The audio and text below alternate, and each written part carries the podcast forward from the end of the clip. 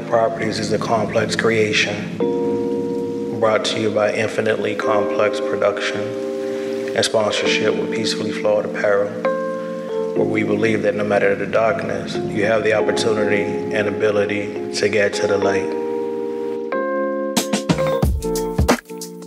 Thank you for tuning in to the Poetic Property Podcast. I am your host, Complex the Poet, father, author, and entrepreneur. And I want to welcome everybody back. It's been three, two to three weeks that I've been on a little hiatus. Um, I know that I've been saying that I want to make sure that I stay consistent in getting you guys uh, these podcasts, but unfortunately, I've been doing extremely uh, bad uh, mentally, and so I had to sit down for a second to figure that out. Um, it's just so much that's been going on um, in my professional and my personal life that uh, really knocked me down. Um, like really, like on some like sick to my stomach, like throwing up, like knocked me down, and so I had to. Uh, take my mental health and my physical health into consideration as it results to me, um, you know, doing the pod. I, I when I'm doing the pod, I want to make sure that I'm giving you um, honesty, uh, accuracy, um, and I want to make sure that what I'm giving you is authentic. I don't want to um, when I when I can I when when I'm able to uh, do the pod I, I'm I I do it. This week I really was like struggling with everything to even I mean this la- this past few weeks.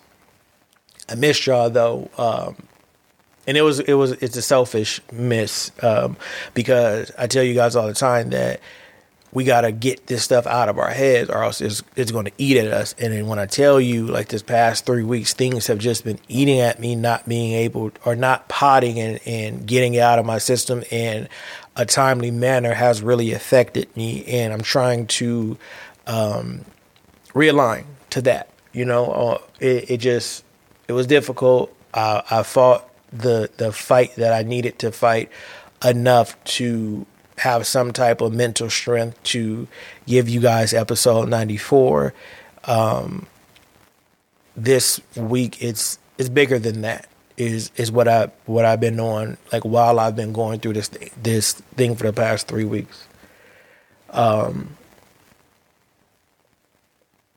work has went completely left and for the sake of my mental, like I, when I say I've completely checked out, I mean I've completely checked out. Um, I am officially like, you're gonna get exactly what my job description says. Um, I don't want to talk to anybody. I don't want to help any. I don't. All that's over. Um, the world sees us as numbers, right? And I get that. And I understand that's just how life works. But I also understand that change doesn't come unless you put foot a foot forward. And I'm not trying to matter to the world, but I am trying to matter to the people who need me to matter to them.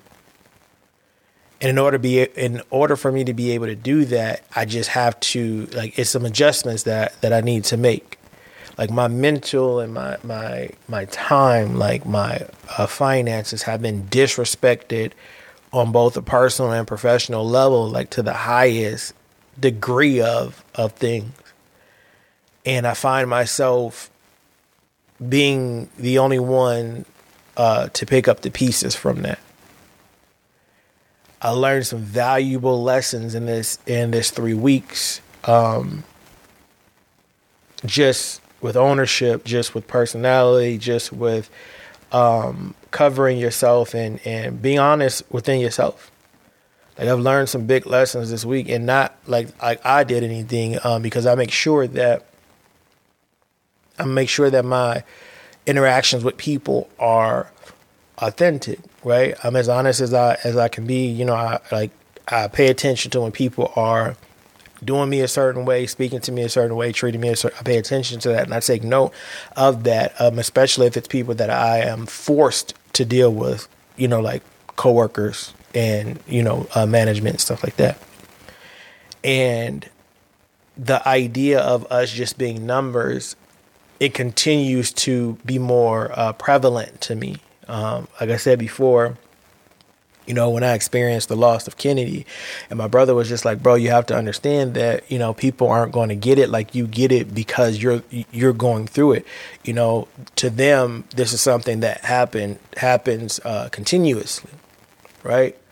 And it's like until you are hit with that thing, you don't realize how much people don't even have the opportunity to care about what you're going through because they are going through right? I'm never the one that that feels like I'm the only one going through um, anything that I'm going through.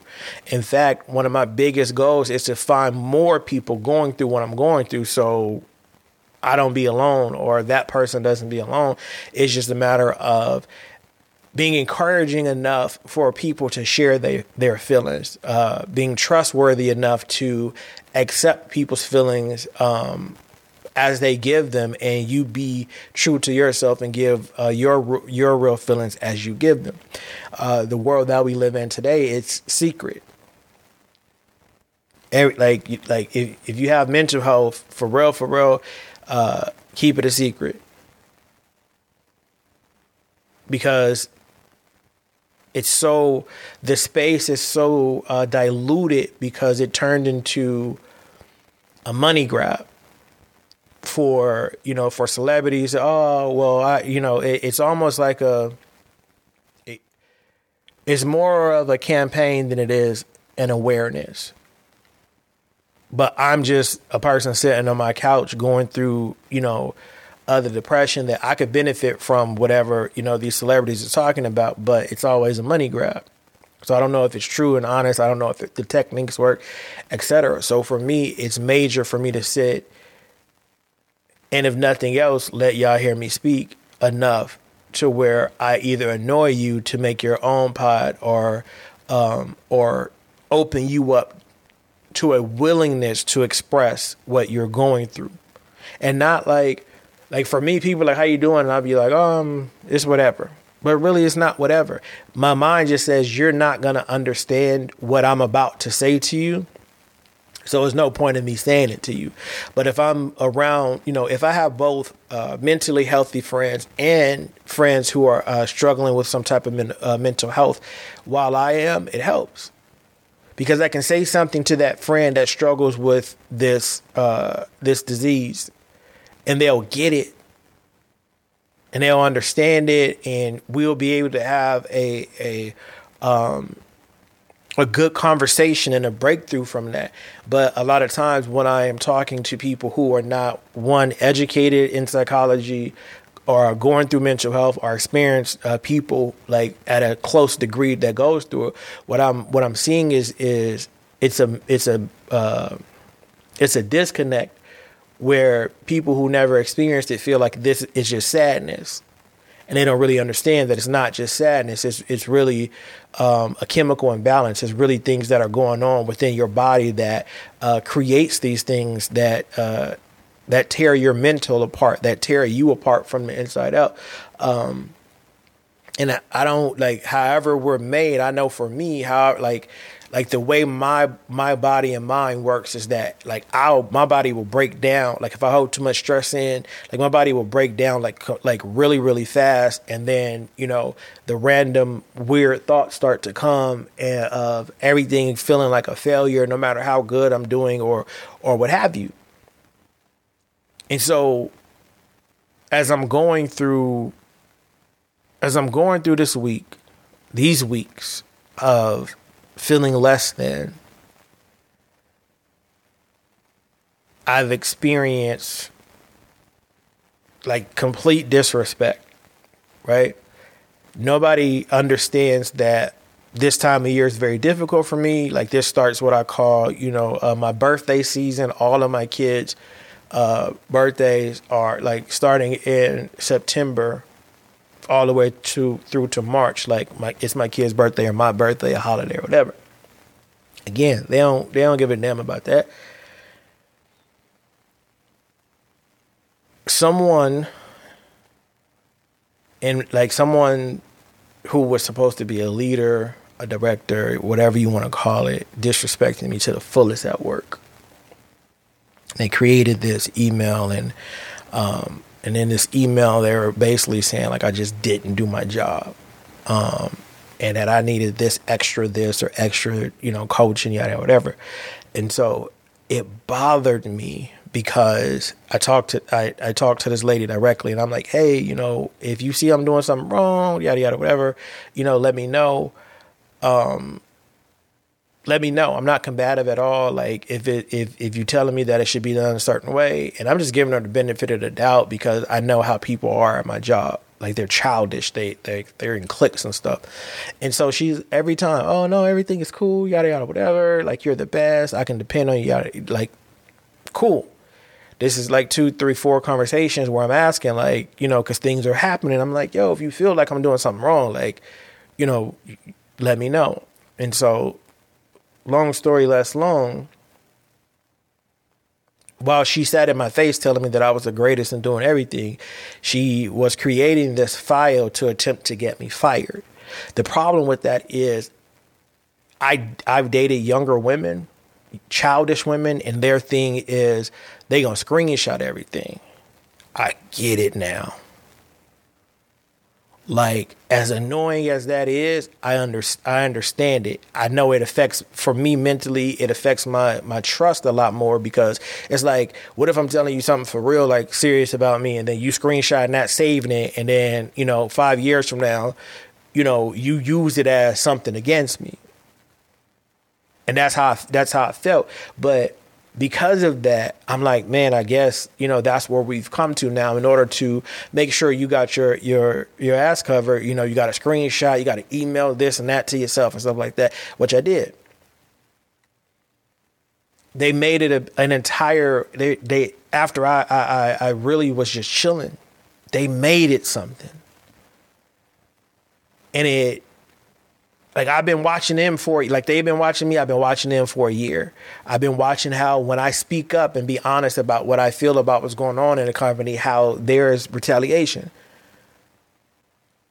I'm taking note of every, you know, when I'm having a conversation with people in leadership and there's a misunderstanding, and instead of you, you know, clearing up the misunderstanding, you're childish and you start going to different people, you know, creating this narrative of me not doing whatever you make it a big deal, but when I respond with proof that you are in fact wrong and you are in fact discriminating against me, now everything is silent. That made me sick to my stomach because I'm in a fragile, uh, I'm in a fragile space in in in where I am. I'm in a very fragile space, and because of that, because of that, it's hard for me to open up with anybody about anything. But also, I know that I'm going through whatever whatever the situation is in my mind, my mental health, my physical health, whatever whatever that situation is, I have to fight through it.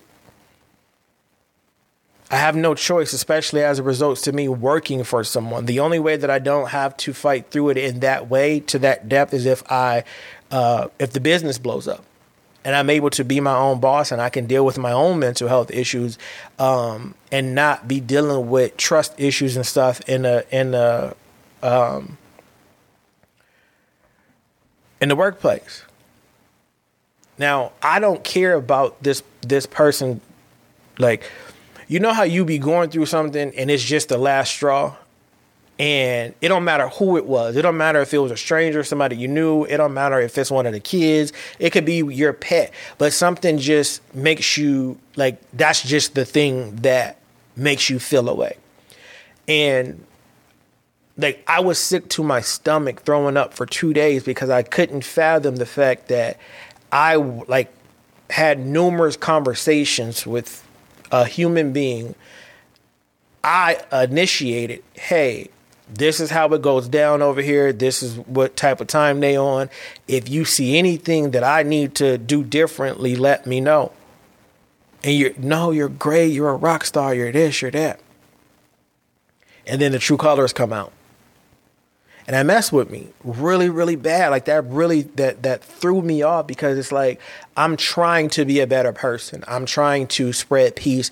I'm trying to to dig myself out of my own depressive trench while also lifting and or pushing people up.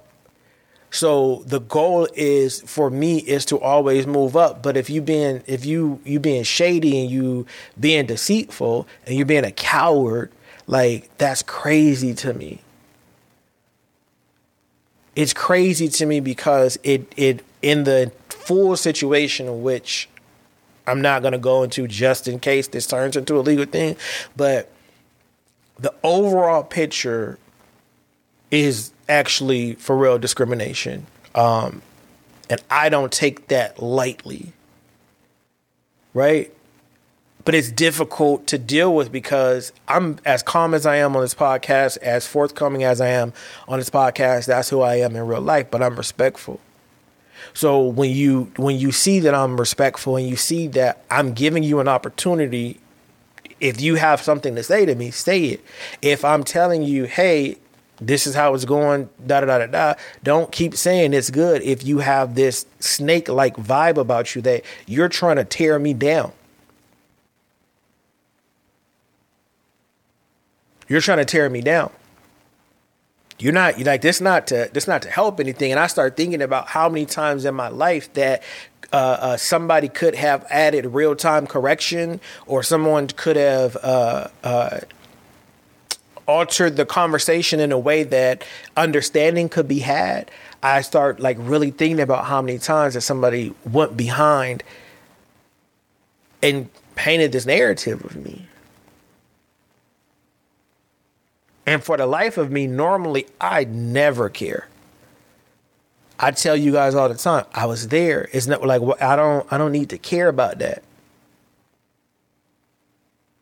But the reality of it is, it's bigger than that.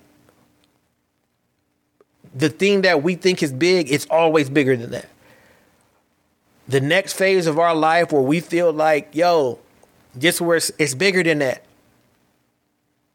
and I'm realizing that as I'm going through through these things, it like like we laugh at at uh, Big Worm. It's the principalities of the situation, but not it.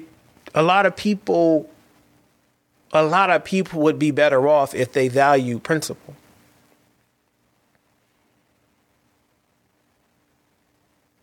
Instead of making this a situation where we can have a conversation and we can come to a, a conclusion of we're going to mend it or we're cool with it not being what it is. Instead, we make it that we we we start looking for uh, uh, we start looking for allies.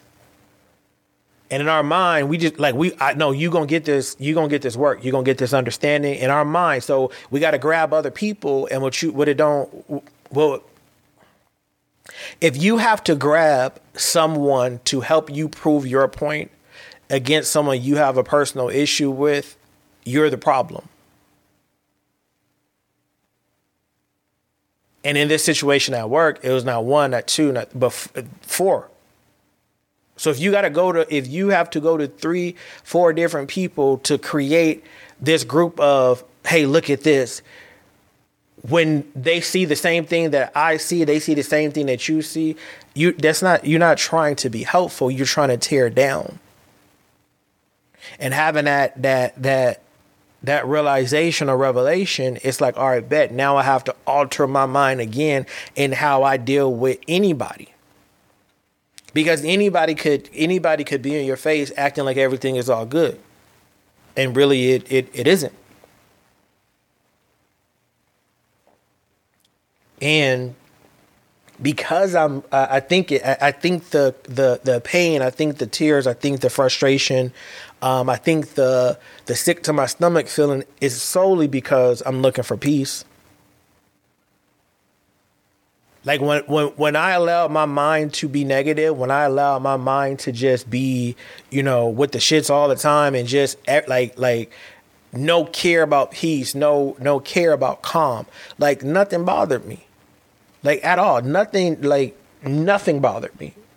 But the moment that I start feeling like, all right, you know, I want to be in a better place. It's not that I was doing anything super crazy, um, super crazy or or anything like that. Like you know, killing people, doing none of that stuff. Like for it to for it to be uh, outrageous. But I was doing, I, I was allowing my mind to be in spaces like you know, like spaces where I grew up, and it's like I'm trying to be different. The purpose of life is to grow old. The purpose of life is to grow from the situation you've seen and been in. So anytime I can prevent looking at fight videos, anytime I can prevent, you know, looking at, you know, uh, reality TV and how they portray, you know, us of, of all races,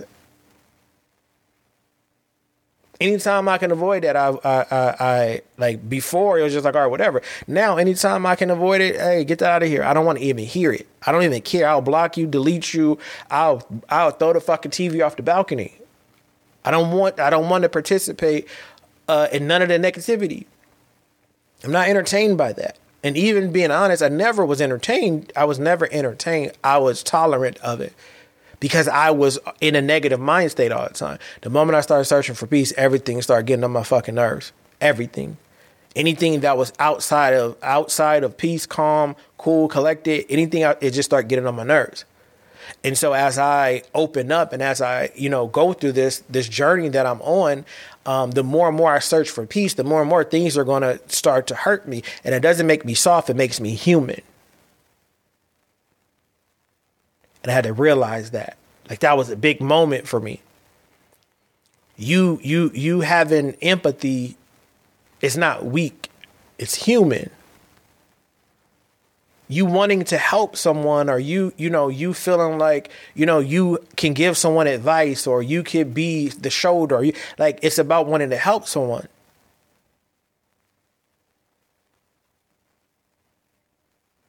And the moment I opened up, I'm like, it's big, like it's bigger than that. And that's where my mind has been. Like as I'm as I went through that situation, my mind is bigger than that, bro. So I responded in in a, I, I responded with receipts with and, and removed all emotions. I responded with logic, removed, like, I'm not about to argue with you. I, I tell you all, I'm not arguing with no one. You said what you said. I said what I said. If what I said didn't change your mind and didn't give you understanding, you would have already hit me up. You would have already called me. You would have already been on bullshit. But because I, I had the receipts and because I was actually right and I am actually working, now you have you, you have nothing to say. That's how it is. That's how I operate in life. I'm not arguing with you. Because you think you're arguing for the win in this situation. And my thing is, it's bigger than this moment because whatever happens from this moment on, both of our lives are altered clearly none of you all have been told that you are behaving in a discriminatory and racist way. Now you have to eat that. However, it is, whether you know you are racist behind a closed door, whether you know you discriminating, whether it is, I don't care what happened in my life, right? If something happened to me bad, I'm a, I'm gonna be hurt and I'm gonna be bothered. But if you tell me it happened to me, it's different. Like now it's like, ah, oh, now it's it's it's in my mind. Everybody see me crying, everybody see me this, everybody see me that way and stuff like that. So you gotta eat that.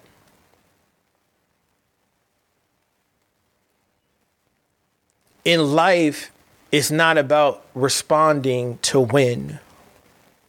It's about making sure that everybody leaves educated.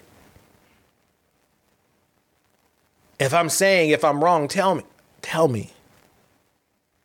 If it should be done different, tell me. But don't say it's cool if it's if it's not cool. We have to stop doing that as well in our life. We are not cool. A lot of times we are not cool, and because it's like, oh, people are gonna pity me or people are gonna know my business, that's why we are dying.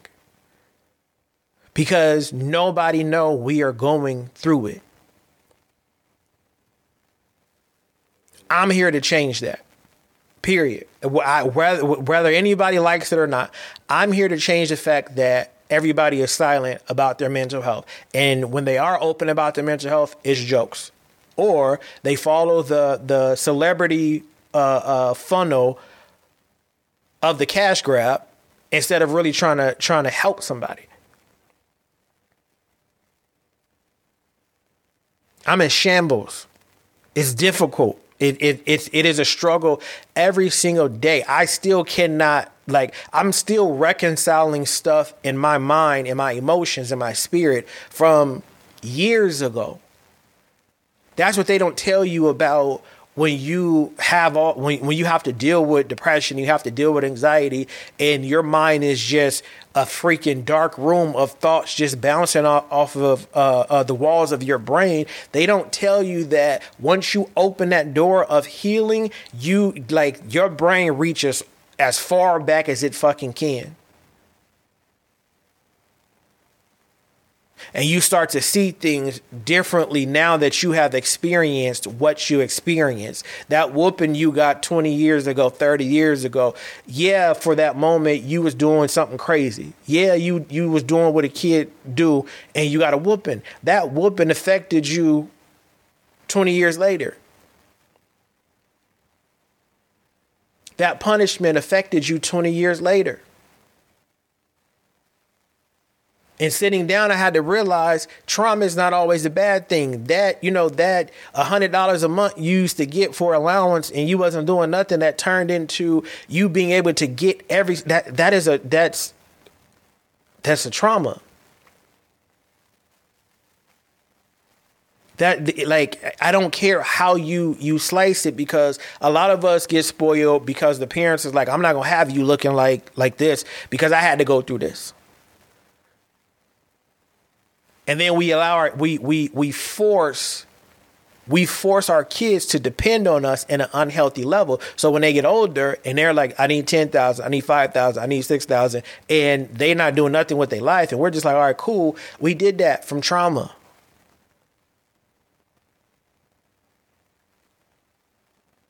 I'm never thinking for the right now. I learned that the moment that I started quote unquote healing, I realized that I could never think for just the moment. I can never react in a way that cures just the moment.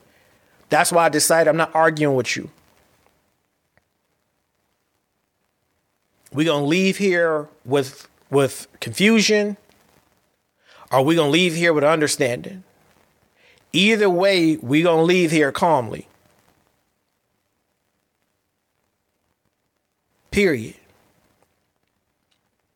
That's something that I aspire to to to give to you all is you don't need to argue. If it's not a life or death situation, you don't need to be arguing.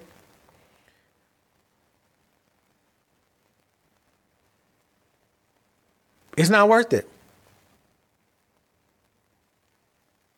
It's not worth it. So I decided that like even before she did that, I had I've already decided that I'm not I'm not going back and forth.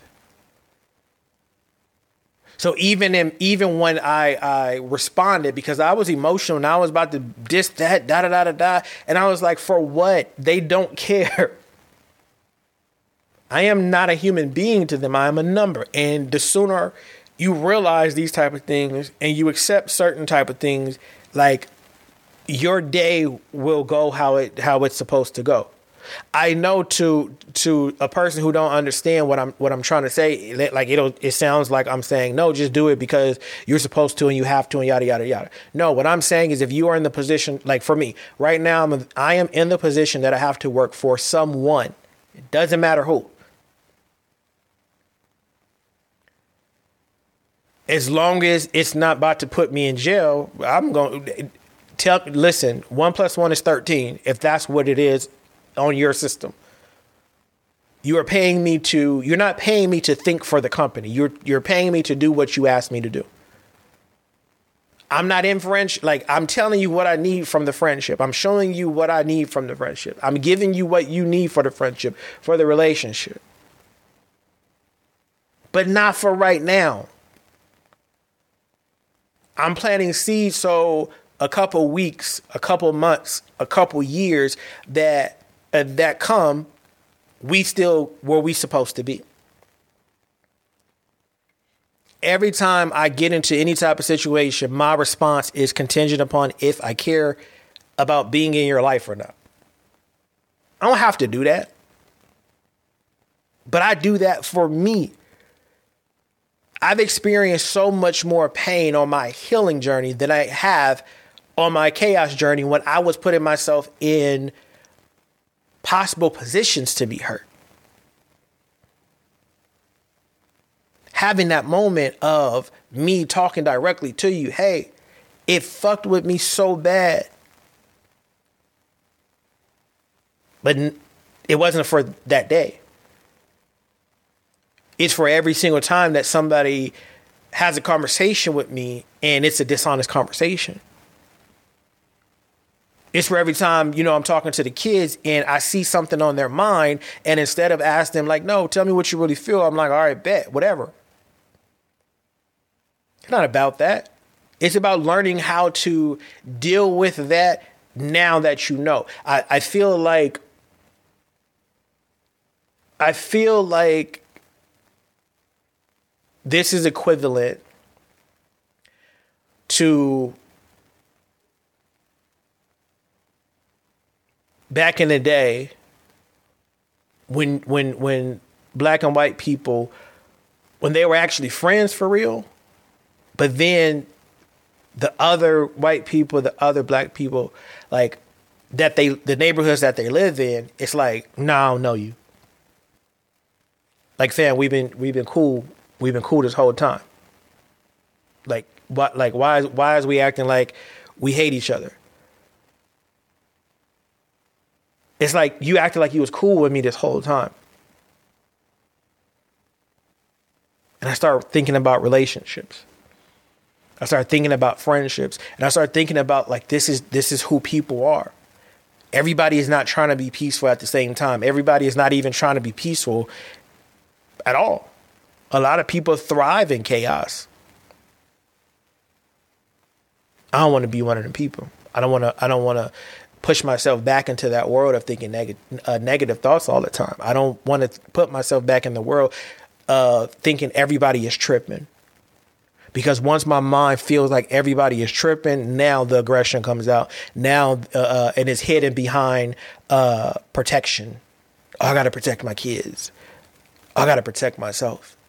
When when when in reality it's ego.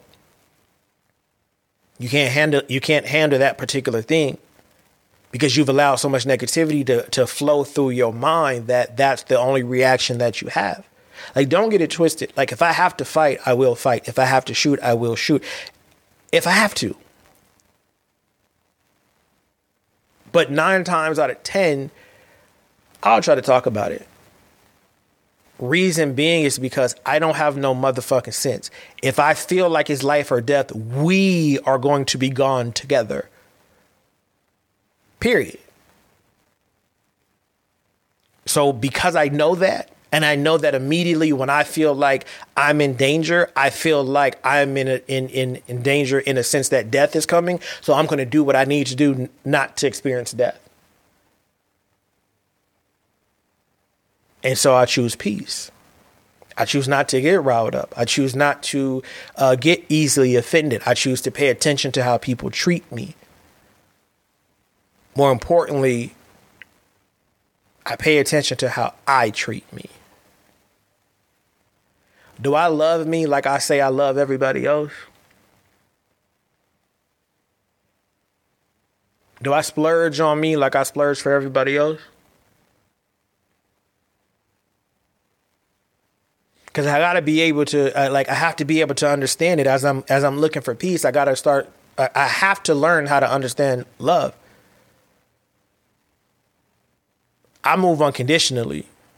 As long as as long as death is not on the table, I move unconditionally. As long as you not trying to hurt my kids or be deceitful in regards to me or my kids, conversation on the table. If nothing else, just to just to conclude, hey, I, I can't forgive that. And I won't. See, people have this idea that you're supposed to just continue to forgive, forgive, forgive, forgive, forgive, and it's like, at, at, at what point do, at what point do I recognize that this is being done done on purpose because I'm not in a space to recognize it?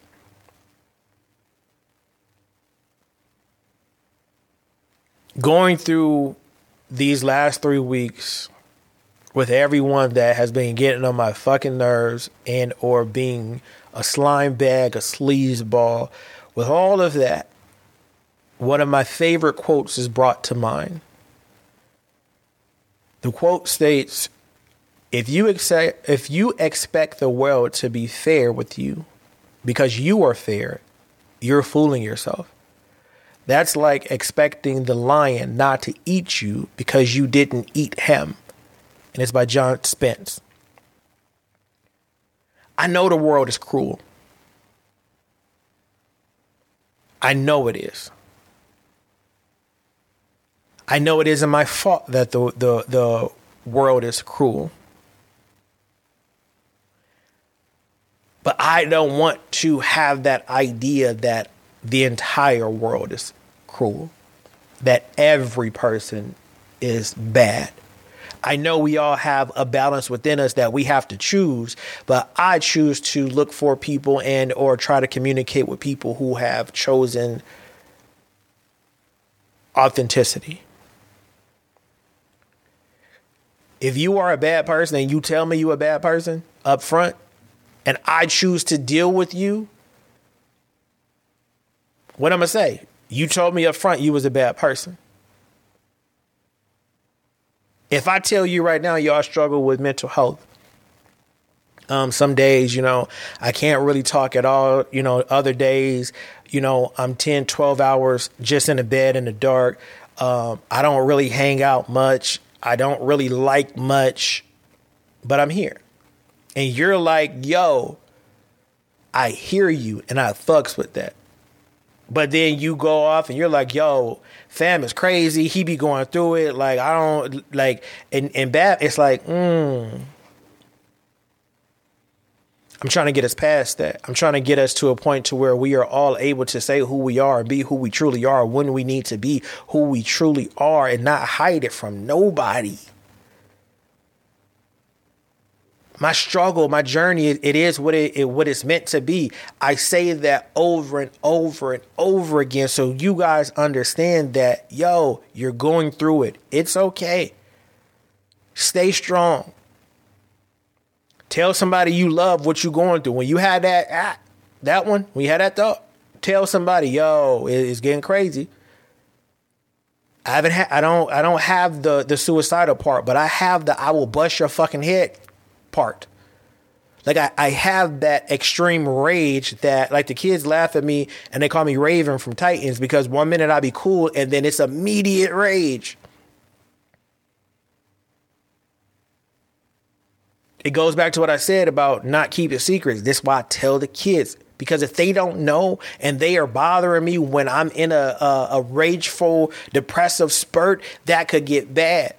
And I'm not I'm not one of them. Oh, I did it because I was depressed. Oh, I did it. Be-. No, I did it. That's the foundation of it. I did it. I'm accountable.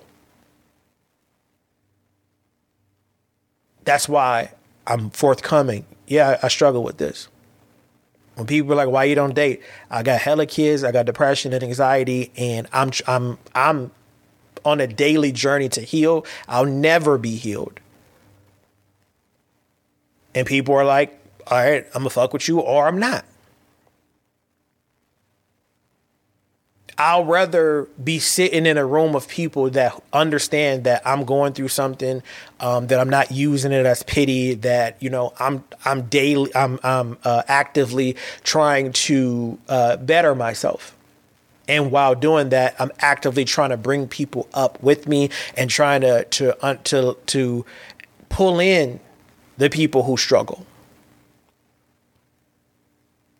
Than to be sitting there like, oh no, I'm good. I enjoy being here. Oh, I love it. I love all the people in the world. Fuck that. No, I'm done being who I am not. I, the rest of my days will be spent being who I am at all costs. Well, not at all costs, because if it's if it's disrespectful to somebody, um, but at all costs. I'm sitting here expecting the world not to eat me because I didn't eat it because I'm because I'm being honest, I'm being forthcoming, I'm being uh, authentic, I'm being all these things in these spaces, and yet I haven't obtained an authentic relationship back. As an adult, it's important to have a for real friend and I mean somebody who, like, like my my my boy Matt, right? Every so often, um, he'll he'll do a, a a wellness check because he understands what I be going through, and maybe not the full amount of how I actually feel while I'm going through it, but he knows how difficult it is for me. So he'll just he'll text me, um, a brotherly uh, wellness check and just wanting to know like what are you doing? What's you know what's your life like? How your health uh, is, is he asked about the mental health physical health um, my business and just overall right? And every so often he does that. That's the authenticity that's required. Me and my brother had a conversation over the past three weeks and for me to feel like I feel about him in regards to him being like my father, I had I had up until up until this three weeks or the month actually, I never really explained to him what's happening with me mentally as I'm going through this stuff. And I was able to get it out and say it to him. And I know as a big brother, I know as a big brother, it affected him because it's not something that he could fully help me with because of what it is. But I know it changed the the I know it changed our relationship in that moment. Because the vulnerability that is required to tell someone you feel weak mentally or these crazy thoughts are driving you this way and that way mentally, the vulnerability that it takes is is very very high.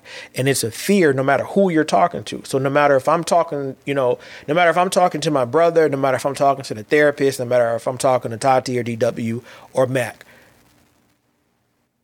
What i say and how i say it will change the direction of the conversation Mac has been my best friend for since we was little uh, middle school. Doug been my brother for for life. For 39 years. And even then it's certain things that mentally it's difficult for me to say this is how I feel about it. I'm getting better at doing so. I think I'm I, I think I think I'm better at explaining, or I think I'm better at saying, you know, the mental stuff to DW and Tati because they was intro- we intro- we were introduced in the midst of it. Like the the the the switch the the the the switch flipped at pretty much the intro of our friendship. Either way, I have adult I, I, I have adults that when I'm ready and when I'm able to say what I need to say, they understand it's bigger it's bigger than that.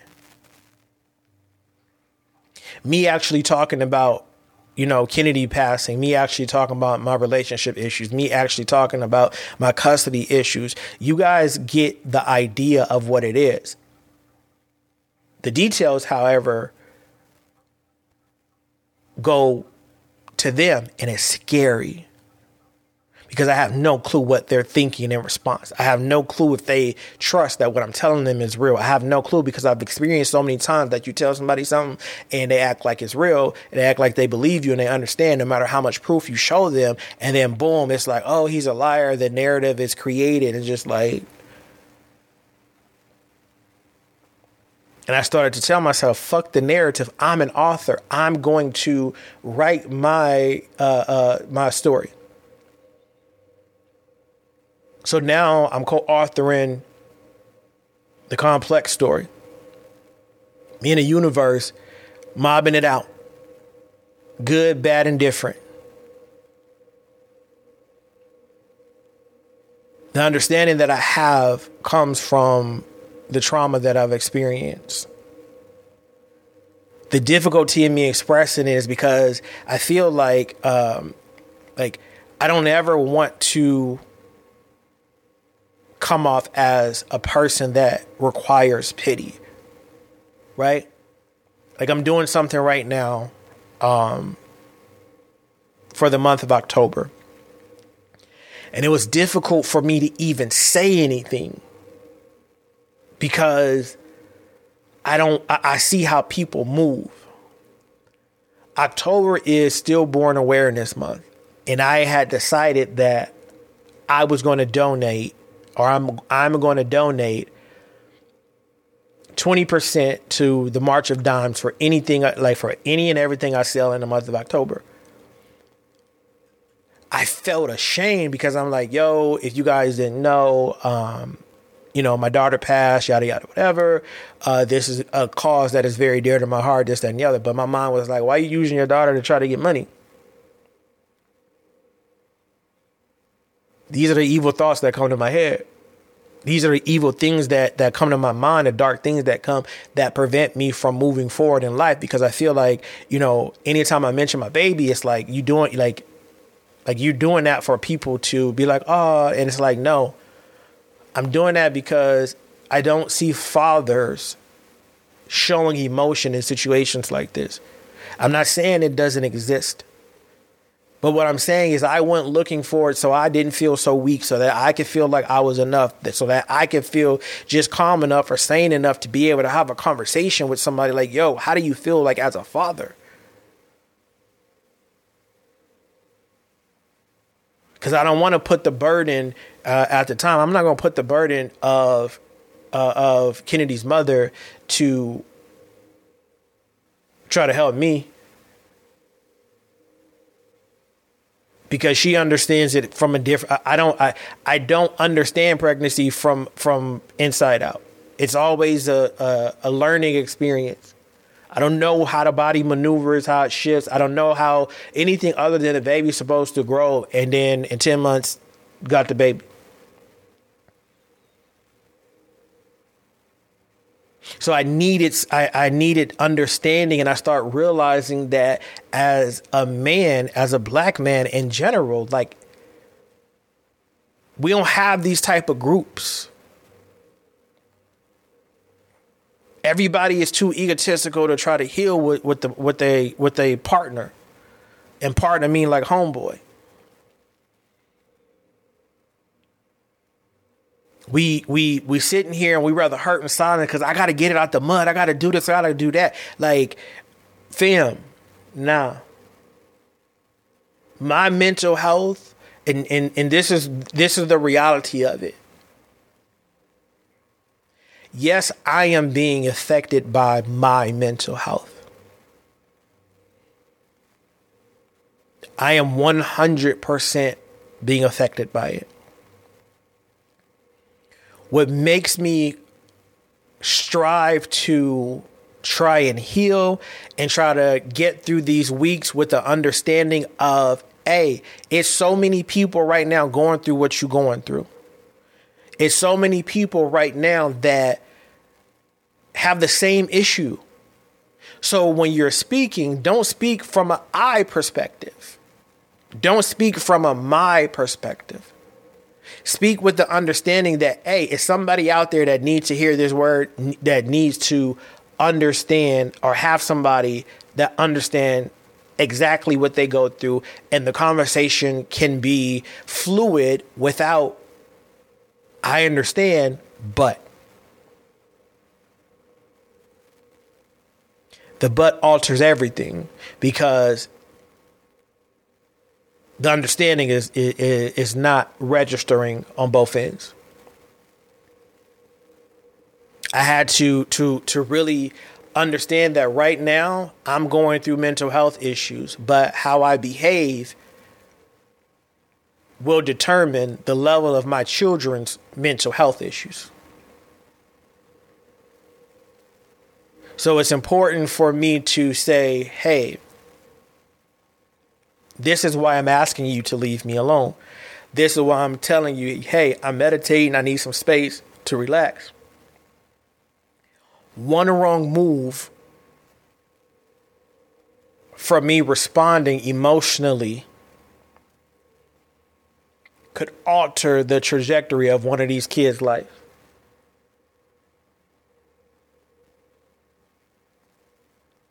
I aspire to be completely healthy mentally.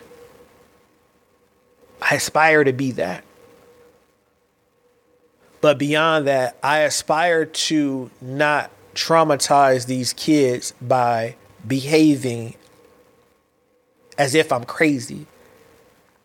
Letting the dark thoughts take over me, letting the letting or, or not spending time with them because of it. Because we got to the point at, we got to the point now that we'll just watch a movie together. We'll just watch a movie together. A lot of times they don't be wanting to talk to me anyway. A lot of times they'll they'll be on their phone while we're watching the movie, and that's fine with me. For them, it it's equal. It's not even that you need to talk to me or I need to talk to you. It's the fact that I I I have my eyes on you. I can see that you not okay, but you okay. But if I'm locking them out and, and not letting them know, hey, this is what happens. I need them to be aware. I need I, I, when they go to their first doctor's appointment by themselves. I don't need them to call me asking what's DOB. I don't need them calling me asking me if they're allergic to this, aller- allergic to that. They're going to do it, and I'm going to answer it. But I want to know in the back of my mind that they are doing that because they know how sensitive I get about them growing older. And there's there's there's these weeks that I've been off, these three weeks that I've been off, is just like I've I've I've come to stronger conclusion of who I need to be, a stronger understanding of everything ain't everything is not for the right now. And that helped me in a lot of ways. I learned that instead of um, instead of denying the problems, like because this this is this is the biggest problem in I think in adult life is that we be denying that the problem exists. And instead of denying a problem, we need to face it. Because sometimes the diagnosis to the problem is simply acknowledging that the problem exists. I sat for three weeks trying not to speak, not trying not to dwell in the problems.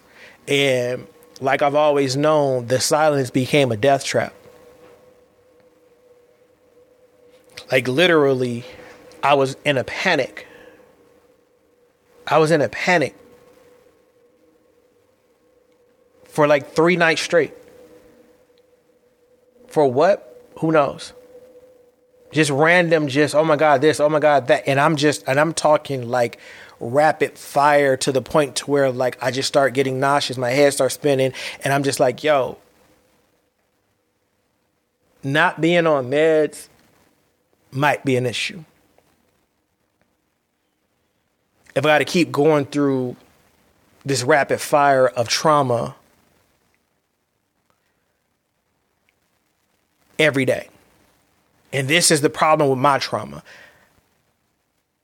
My mind would trick me into setting up a good memory only to reveal like oh no that wasn't it didn't happen like that and it's almost like as i'm attempting to heal these these these walls that i put up these uh, force fields that i put up around certain situations certain memories it's like they're get they're breaking it's like my mind is like, bruh, I you want to heal? I'm about to let you heal, but you about to heal. You're about to heal at max strength. No more baby steps.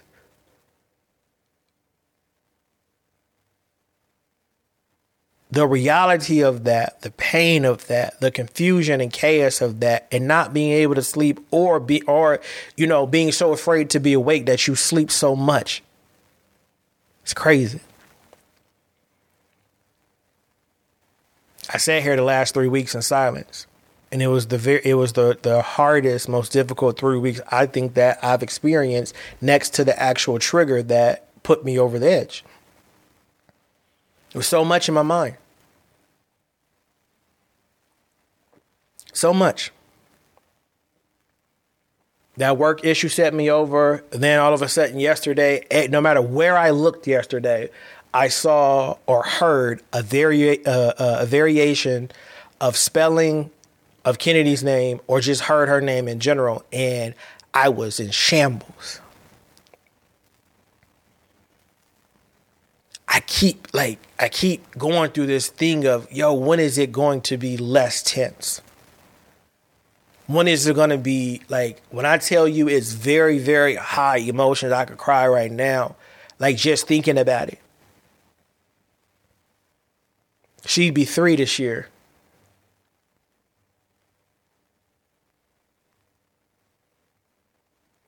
No Google Gaga, no Dada, no Mama, no first steps, no teething, no first uh, diaper, no uh, late night feedings. Like that shit, like that day, it hurt, but it was bigger than that. I didn't think it would get any worse than the feeling I felt knowing that that baby wasn't leaving the hospital with me. We three, four years out, and it still feel like the doctor just called me, like, yo, hey, she didn't make it.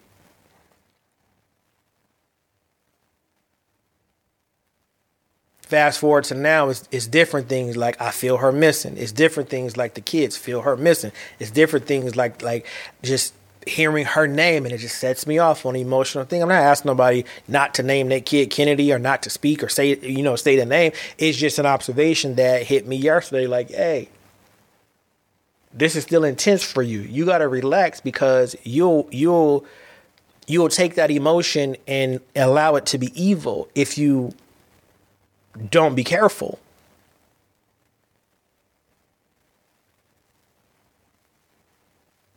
And I'm proud of myself for controlling my emotions, for controlling my anger as a result to lashing out at people.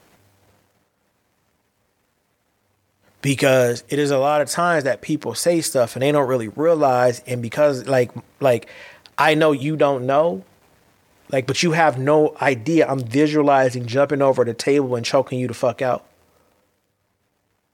That's the type of stuff that I have to deal with. And I'm not saying it like I'm any type of threat to anybody, that I'm tough or anything like that. Half of y'all probably knock my block off. It is what it is. I'm not that type. I'm uh, I'm just not that type of fighter. But I'm just it, just where my mind goes. Everything that everything that could have come up to make me feel less than, to make me feel confused, uh, to make me feel shame. Like everything that I can think of that would have come up came up in this three weeks. It came up, and then I start playing like scenarios, and not scenarios, but I start really uh, uh, visualizing those moments of those memories, and I'm and and some of them I'm just like, yo, why you did that to me? But more importantly, why did I allow you? And it boiled back to secrecy. I don't want nobody to know you doing me dirty. I don't want nobody to know that you using me. I don't want nobody to know that you, you know, you abusing me. You, I don't want nobody to know any of that. So I'm stuck in the right now. I'm stuck in the what they gonna say right now when I go outside.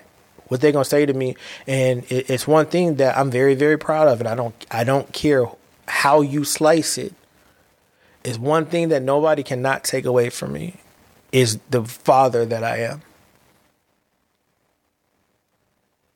Period. The lengths that I'm willing to go through to be a father. Everything else is up for debate. Everything else is up for debate. But if you ask 10 people in my life who about Kevin the father, it'll be it'll be very low numbers that that tell you that I'm not one of them guys. But that's because I'm learning how to be forward thinking as it results to everything that I do.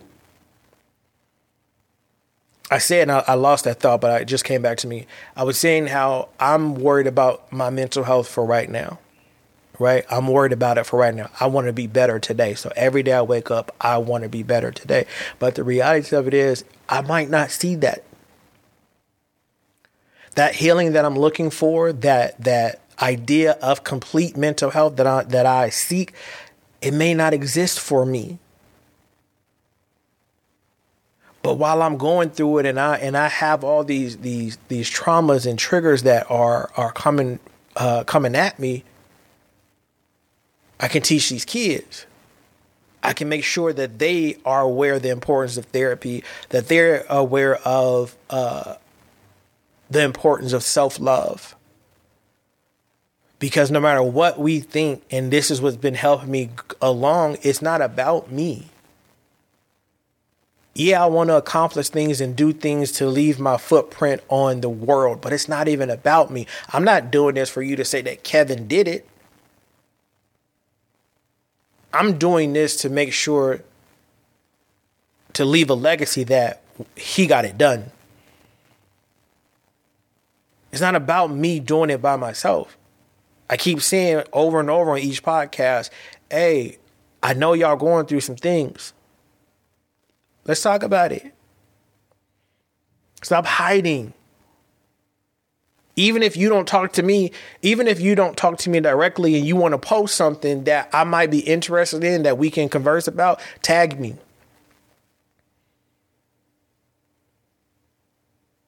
Because it's not about me doing it by myself, it's about creating a, a strong enough group of people that want peace over everything.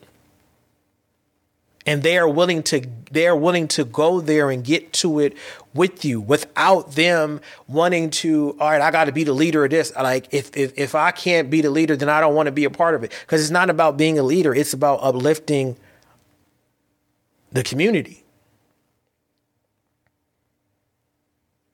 I can go outside right now to my neighbor and they'll have no idea what the hell I'm talking about, what I'm going through, because I don't know them like that. But I can go across the street to that neighbor and and talk to her, and she understands.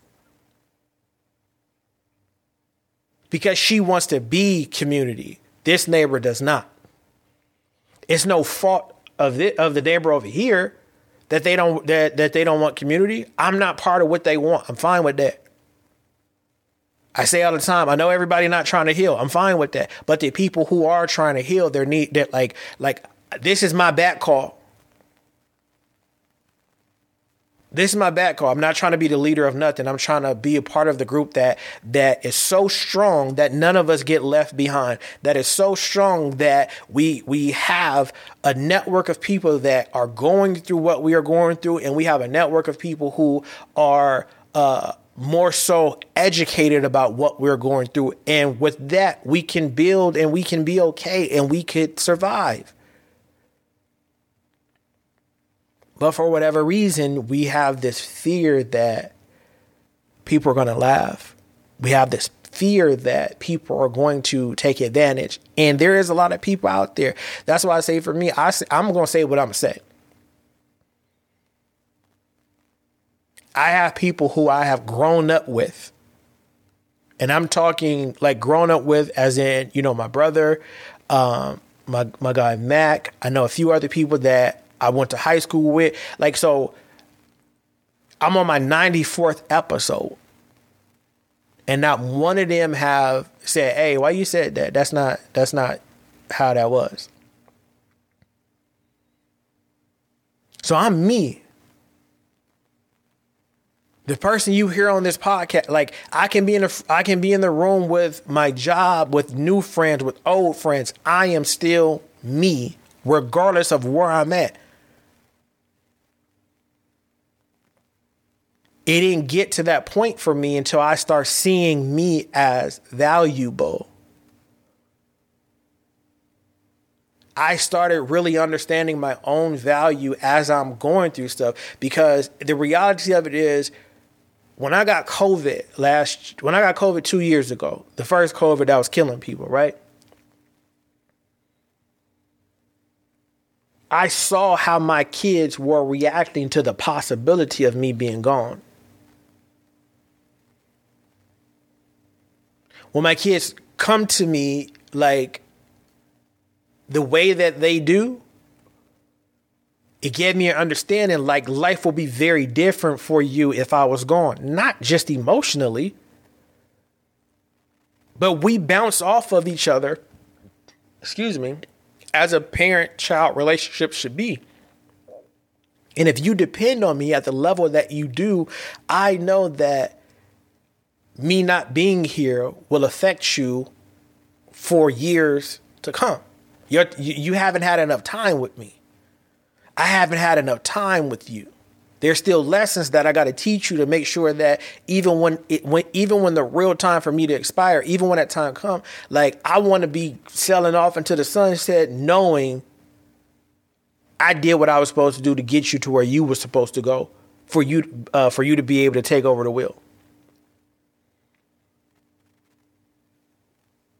Until I start really saying, "Hey, I'm hurt. Hey, this is depression. Hey, I'm on meds. Hey, I love y'all. Where, where y'all at? Until I start saying that, I, I didn't know any peace. Even now, I, I, I the the amount of peace that I know is not a lot, but I know it comes from me being able to say, "Hey, where are y'all at? This is not a game. You know how much you know how how how many intelligent entrepreneurial creative minds are struggling with this in silence.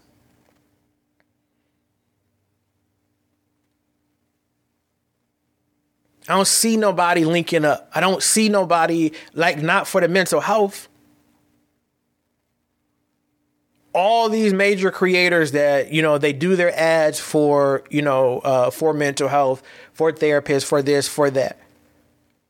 I don't see none of them linking up. I don't see none of them communicating with one another. I know healing is hard. Healing, like healing, is one of the most embarrassing things to yourself because you gotta, you have to break so much down. You have to not only break down what was done to you, you have to break down what you did and what you allowed to be done to you. And it's difficult, it's embarrassing, it's hurtful, but we gotta do it.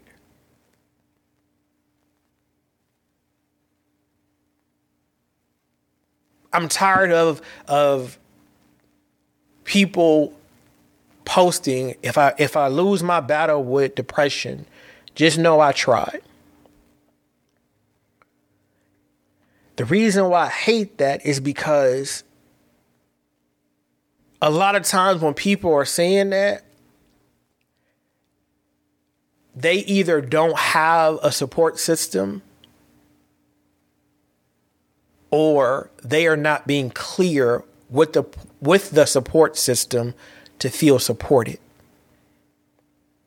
I want to stop all of that. I want to create a, a system of if we going through it, we just link up and make sure that we don't act ourselves.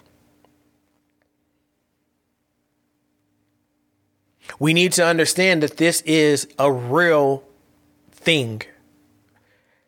I try my I, I, try my hardest I try my hardest to to be direct without really being direct. And I think that's where we all are in this. For me, when I'm in this funk,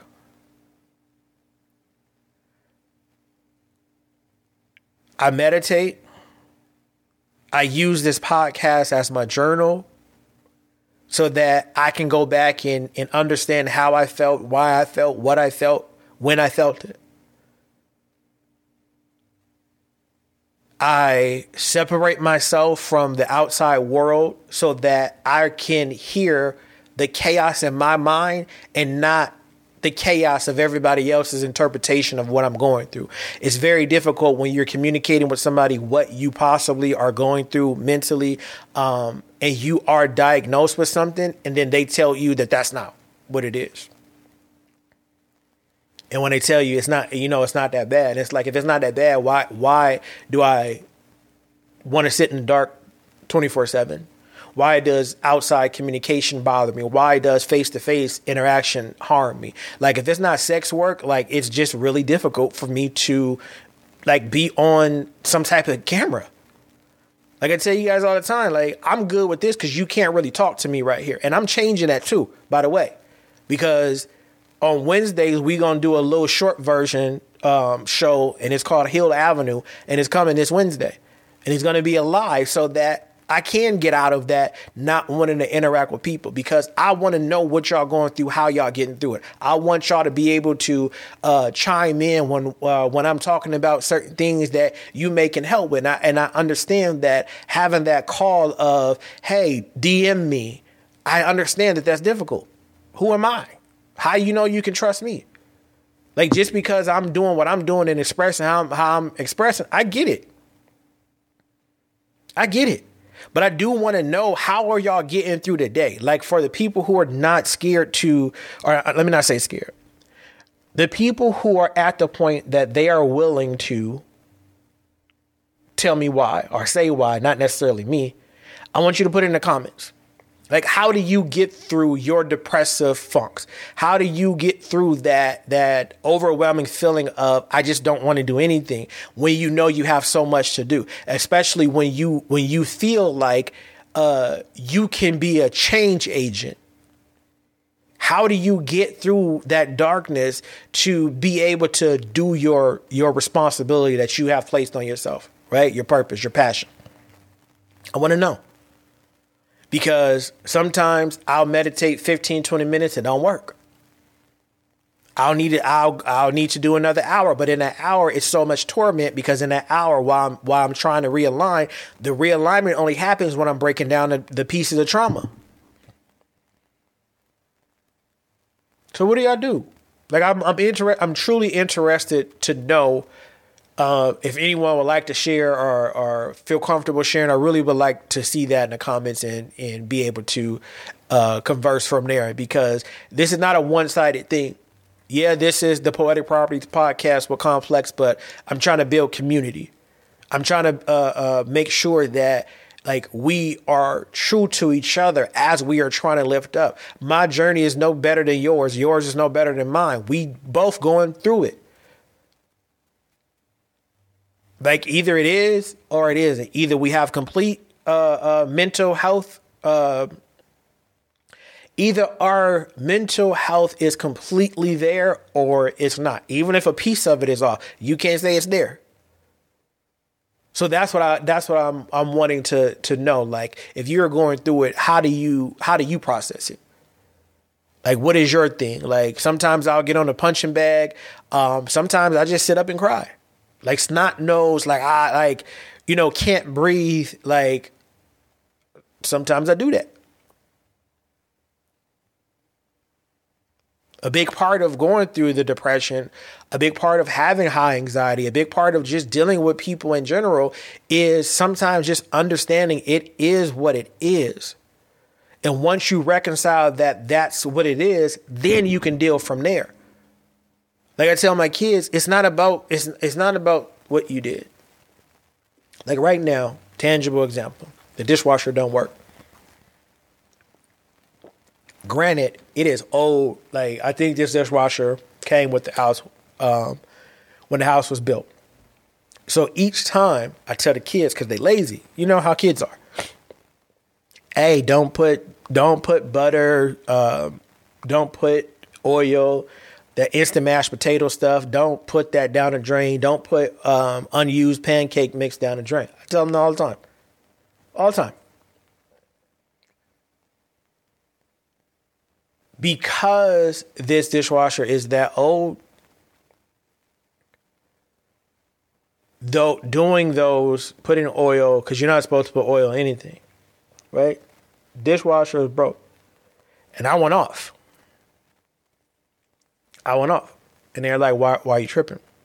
And I said, because what you guys don't understand is the last time the dishwasher broke, I watched the guy for the reasoning why it broke.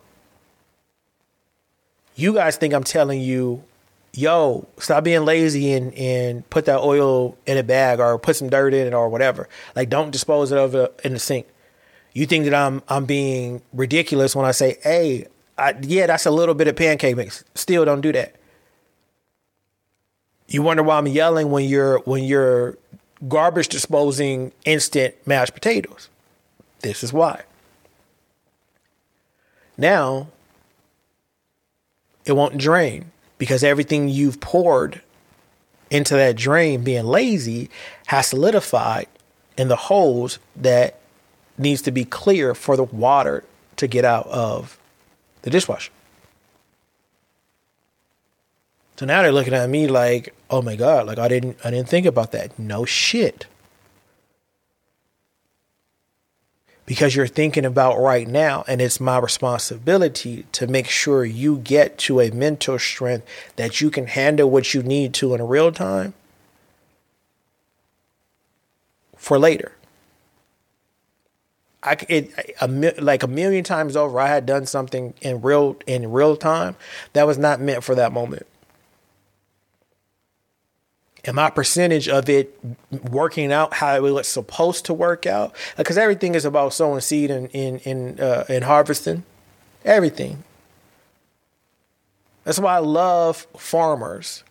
Like if you have an opportunity to know a farmer I'm telling you, there are some of the best people to, to know. They are able to cultivate what they want and give it to us. And we as humans don't realize this is how, this is completely how the universe works. If you look at a farmer start to finish from from, from prepping the, the, the manure, the dirt, uh, to seeding, to watering, to you know um, spraying it if it gets sick or whatever the things they have to spray. If you watch that from start to finish enough times, you will start realizing that's how human life works. A seed is planted, we grow in the stomach, we come out, we grow like trees, we die. But it's how we're growing how we're moving forward, how we are are doing in life, that we get we, we start getting left and right. I look at a tree like the the the main tree is the path that we're supposed to be on. The branches are the mistakes that we made. They're the success that that that we have, right? Because if you look at a tree, the branches like none of the branches connect to each other. They only connect back to the tree. So you are supposed to be going north and south. You go east and west. But every time on that, uh, uh you you are branch off. You still connected to the main path. So in order to go up to get to the next branch, you got to go back the nutrients got to go back to to to the main tree. And that's how I look at life. So everything that I'm going through uh, through life, yeah, Kennedy died. I had to go. I had to realign. Yeah, me and Imani mom broke up. I don't get to see her. I had to go through that. I had to realign. Yeah, there's some family issues going on with me right now. I had, regardless, I had to come back and I had to realign. work, business, everything. You all, we all go off path. But the point is the journey is what it's meant to be and it's solidified. So when we going through life, we have to think about that. These these positive things, these these these positive trauma, uh, these negative traumas, regardless of how you look at it, it's a lesson and it's a lesson in both of them, and that is what builds you up. That is what straightens and strengthens your crown. Those things that you go through and you're honest about, and you are there willing to help people. Help people. Help people. Depression not isolated to me being a father with a child that died is not solely on me. But if I gotta dig so deep, like why I gotta dig so deep to find to, to find a group of people that understand this? It ain't about being melancholy all day. It's not about being sad all day, but it's about having someone when you are sad having someone when the feeling of grief, of pain, of confusion is so freaking heavy and you don't know what to do, having that group of people or that person that truly understands, it's imperative for growth. The more I tell the more I tell y'all I have depression, the more I tell y'all I have anxiety, the more I try to create this space of, of safety for all of us all of us. This not just this just not just for me. This not just for women. This not just for black people, white people. It's not just for that. I deal with every type of person, every race living here in Arizona. I'm not excluding nobody. It's imperative that we get out of this. You can't help me because you're not black. We got to get out of this. We have to. We to die because it's so much ego in trying to heal. I'm not trying to be the grand master. I'm not trying to be the guru. I'm trying to be in partnership with people who want to stay alive,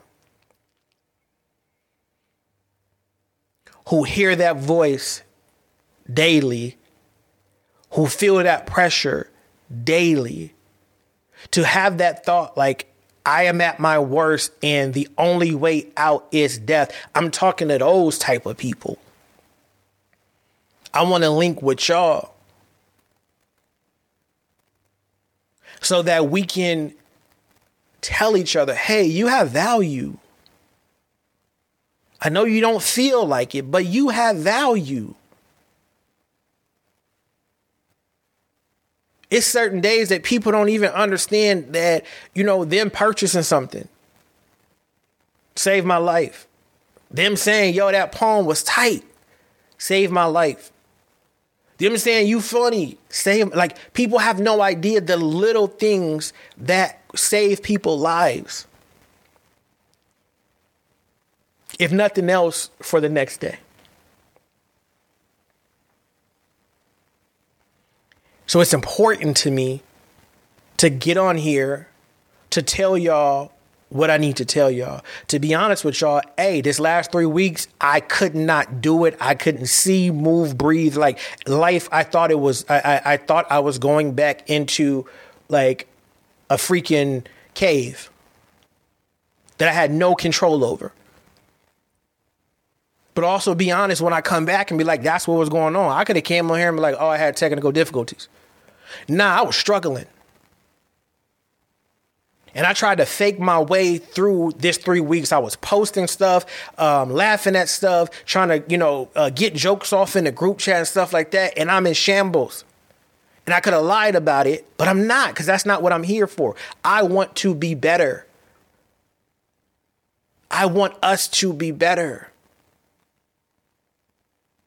At some point we have to come out of hiding and understand that you know it's bigger than us especially us as fathers. It's so many fathers that are in jail. It's so many fathers that are getting killed. It's so many uh, uh, fathers that are getting taken away for whatever reason out of these kids life. And we have the stereotype that you know um, it's supposed to be all on the women.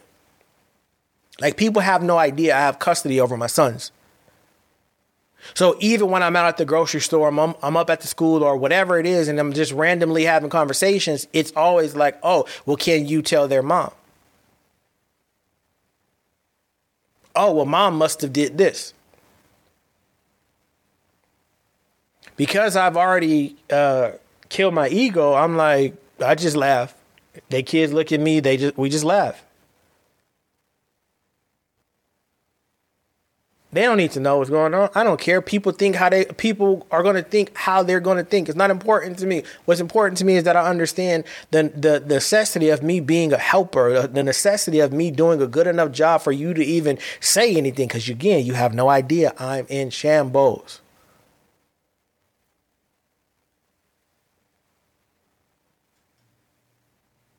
It's never like it's never what it is.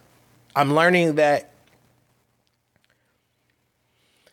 I'm learning that as a adult who is newly interested in what's going on around the world. Because I grew up how I grew up and where I grew up, world stuff don't matter, didn't matter to me. But now I'm a businessman, I'm a father, uh, my kids want to travel abroad and stuff like that. So I pay attention to certain things a little bit different. I read articles a little bit better. Like it's not just skimming. It's it's trying to read the articles uh, uh, to get understanding. And what I'm realizing that it's never what it is. Media is never what it is. There is always a, a, a different picture painted behind doors that we'll never know. I don't want to live like that in the mental health community. I don't want to live like that in the in in being a father and being a man and being a, a, a person who is dependent on. I, I want to get the the the narrative and the stereotype changed that you know men are not there that the, to support their partners. I want to make it change. Oh, oh, you know, women are are women are strong and they they have to have the kids.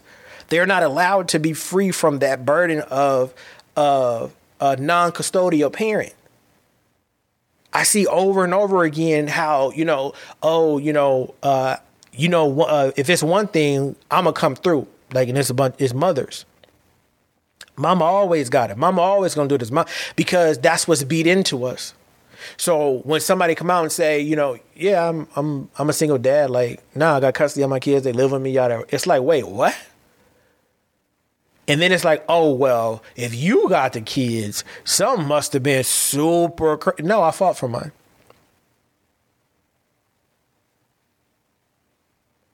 I love my kids like like like a mother loves their kids. I love my kids like any parent should love their kids. I don't want like I don't give a fuck. They didn't ask to be here.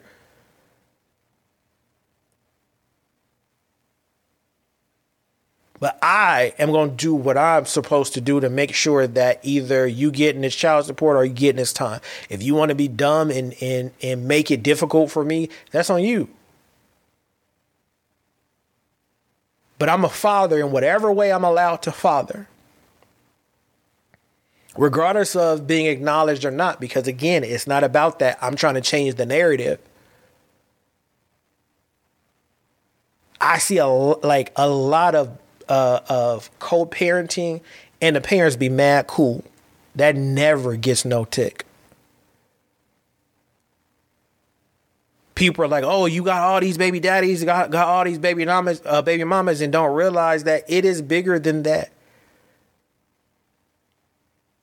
There's not, I don't, there's not too many people that are out here besides Nick Cannon that are just comfortable with just getting people pregnant. I'm here to tell you, I love Imani with every last fiber of my being. But one of the worst things as a man that I have experienced is having two baby mothers.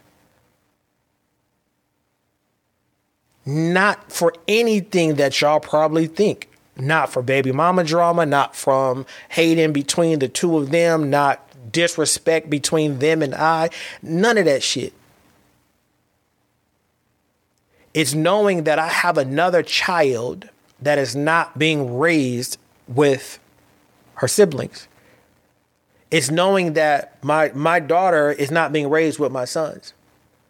It's knowing that my sons have not had the experience of being big brothers to their sister. It don't have nothing to do with me.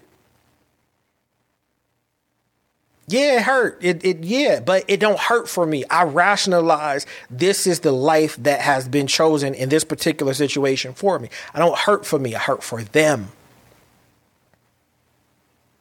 When I tell you that I am unselfish and that is bigger than me, I mean that. There is no smut on my rep as a result to me being there for other people. But that comes with me being honest with myself and me saying out loud, bro, it's bigger than you. Stop. Nah. Yeah, you hurt. Yeah, you bothered. Say what you need to say so that you can get past and that you can heal through it. And if you can't do it by yourself, then you need to be able to tell someone, hey, this is what I'm really going through.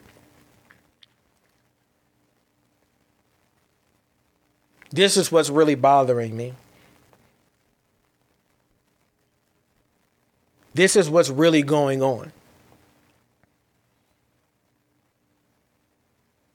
I felt so relieved when I had that conversation with my brother because it wasn't even.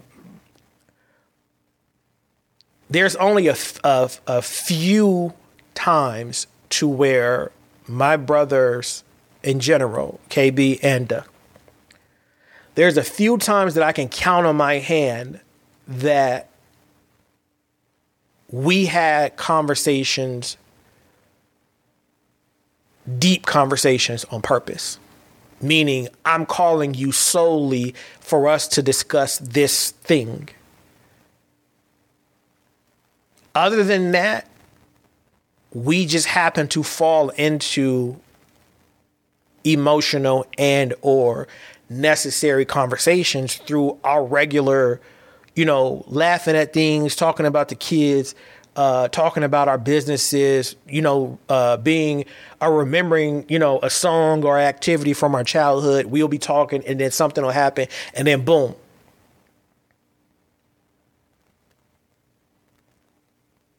Me saying what I said to my brother, and him being accepting, accepting of how I felt and what I felt about and it not be a, well, Peanut, look at this. Well, Peanut, look at that. Well, all he kept saying was, okay, I'm really trying to understand you because this is really difficult for me right now. And it was difficult for me. But we talked about it until he asked his final question and I answered his final question. But one thing that in that moment I had took a deep breath, and I don't even know if he heard me, but I had took a deep breath because in that moment I had made up in my mind I needed my big brother. I needed my protector. I needed my guidance, right?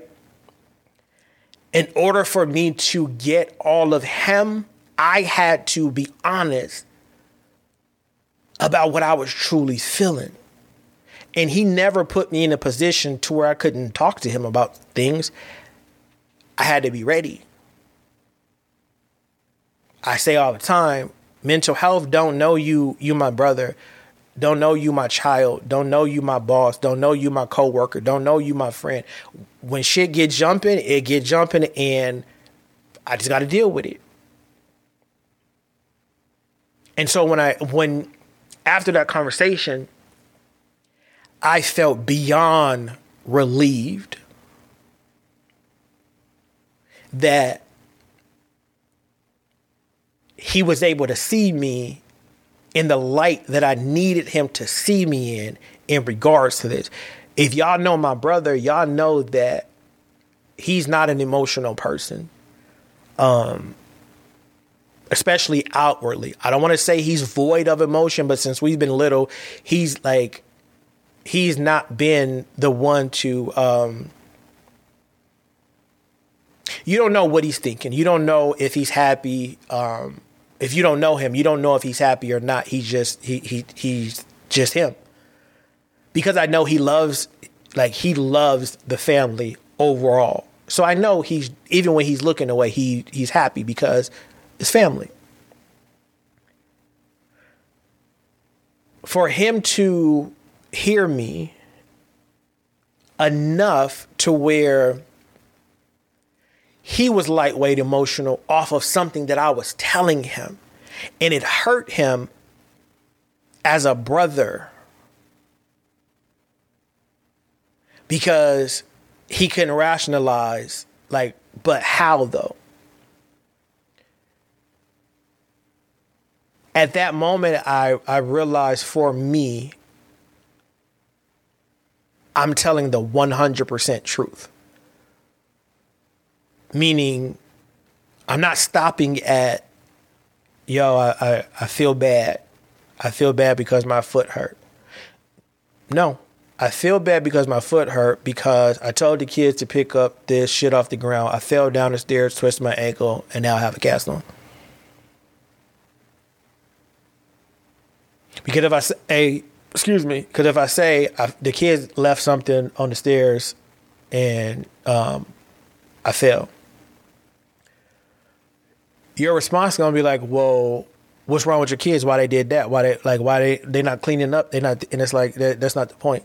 The point is I fell, and talking to me as if I didn't fall and I'm not hurt is an issue. See, people think that you want to be coddled, and this is the I think this is a misnomer about um, dealing with people with emotional, mental uh, issues is people think we want to be coddled and we want you know we want you to walk on egg eggshells and how you deal with us. I personally do not. I, I I just don't. Like if everywhere I turn, and it's just I, I'm learning this everywhere I turn to try to run away from the directness of my people right? I'll talk to my brother and his directness. I understand I'm talking I'm talking as a person dealing with mental health. His directness offends me because I feel like it's an attack. So I go to my group chat and DW his directness offends me. So I go to another group chat. Blue, her directness offends me. This is the fight. Because you're not even saying nothing that I should be offended by. You are just responding and you are you are responding in a way that is as direct as my emotion is. Because i feel like people don't understand right and i'm dealing with do you understand what i'm going through do you understand what i'm going through why are you talking like that but then when i when when when i'm reading it like for real and i'm sitting back and i'm just looking at it like hey, bro, this is what you need. So I have my I have my my small network of people who who understand now what I'm going through mentally, what I'm fighting. But they're like, nah, boom, boom, boom. All right, I hear you. Boom, boom, boom. It's order to everything. And for me, I've always been a person of order. But because I feel like I'm going crazy, because I feel like, you know, um, the people that need to hear me are not hearing me when my when Blue, when DW, when Duck, when Mac, when they are straight to it, like, hey, no, this is what this is how it should have happened. Right? Like laughing with like me and Tati, we are we are the most fuck these kids, but emotional at them growing up people in the world, right? And so we'll we'll be going through it. Like Junior got a job, um, got his little girlfriend, be going up to the city, twin trying to get a job at the movie theater, like things are just happening. Then, you know, on her end, her son is trying to get a job and stuff like that, right? And so DW will be like, man, shut up. Let the niggas get to the money. And we like, wait, what? right? He can do that because there's mad days that he's like, all right, well, I understand that, you know, you got to rest, you got to let them do this. This is just how it is. It's not just him being a dick all the time. Right? But it stings in real time. It's not about that. He not worried about what we feeling about his response. His overall goal is what our overall goal is. We just emotional, which is allowing them to grow up. He just don't want to hear the emotional part about it. To be fair, he is a veteran, so I accounted to that as well. But he don't he he not with that. I'll be talking to my boy Mac, and it'll be something like we'll be really having a conversation. And if I go too far, like on some emotion over logic, he'll be like, man, fuck all that. Like mid conversation. and it's the rudest but funniest thing. But again, we've had many conversations of what we're going through. We've had many conversations about how we feel about life and the trajectory of, of this and that. My brother been my brother my entire life. I know he don't mean me no harm. I know he's not trying to negate how I feel or what I'm going through, but he when he is direct, he is direct. Period. And that's what we need a group of. That's what we need a network of people that just really understand and want to see the next person grow and want to see the next person do what they're supposed to do with their purpose. It's so many of us going through this that I feel like uh, we're not reaching our max purpose because we feel embarrassed. We feel weak, especially guys because we eh, we aren't able to feel because we're supposed to lead protect provide because we're supposed to do all those things we feel so weak when we have to tell somebody y'all don't I, I can't i can't deal today today is a rough one i couldn't do this i couldn't do that. It's one thing about the three the three men that i confide in dw my brother Doug, and mac. They don't play about my absence. Me and my brother didn't talk for a, a, a little while, and it wasn't even on no beef stuff. It just was time just being time, right? But this past month, he's telling me stuff in detail. Like, yeah, you was on a podcast and you did this and you did. I'm like, wait, what? oh yeah, I saw that. I, I, I saw you walking through the park, and I'm like, I posted that four months ago, two months. Like, what are you talking about? And it lets me know that even in distance, even in, in lack of verbal communication, there is a, communi- a communicative effort for him to understand or to know, like, I got to know that my brother alive. So when he's direct, I know it's I know it, it, it, don't mean no harm. And as men, I think that's where we're that's another place we're lost at is that we can't handle the directness of the healing. Because we haven't reconciled it is our emotions that allow us to continue to go off track. It is our emotions that allow us to move logic out of the way and, and do whatever we, we, we want for the right now. a lot of times that I that I've been going through, or a lot of things that I've been going through, and I did it for the right now, it always went bad. Always, it always went bad. But every time that I have a, a, a advanced thought on the on the situation, and I respond in that way that I feel like I like something's going to happen or something needs to happen later on, I have a pretty high success rate in those type of responses. It's one thing about me that I'm going to protect everybody that I can protect, whether they did me wrong or they didn't. I'm not going to move in a way that can be questioned by anybody. I stand on what I, I stand on everything that I say on this podcast.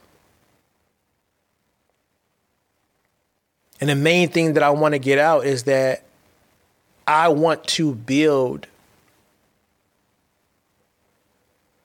a comfort zone for us to make sure that we are not stagnant in our healing. We have to understand, and it took me a while to understand this as well. The journey is written, not the destination.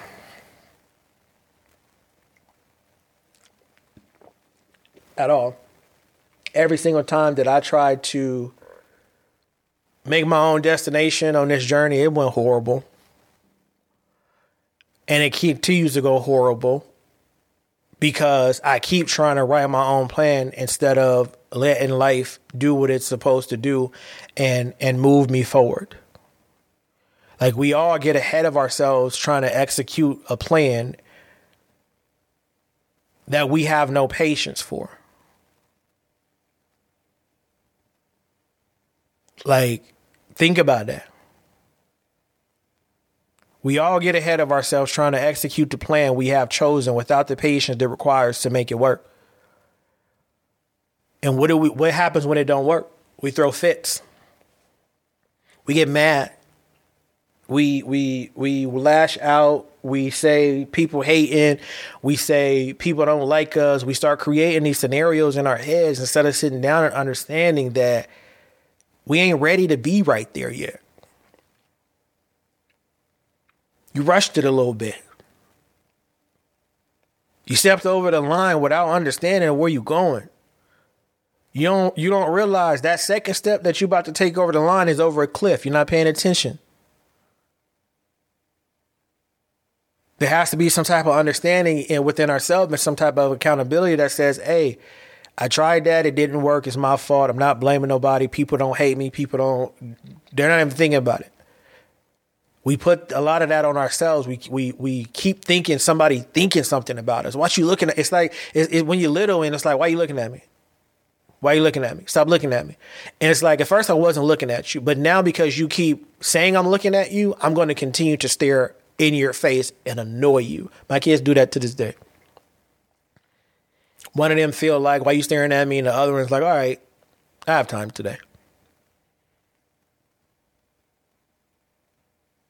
All of this that we go through, all what I, what we go through, what I go through, what I'm trying to build, what I'm trying to get y'all to understand and see, like what I'm trying to encourage, like it takes patience. I'm not throwing no more fits because I I moved before I was supposed to. I'm just going to start paying attention a little bit more.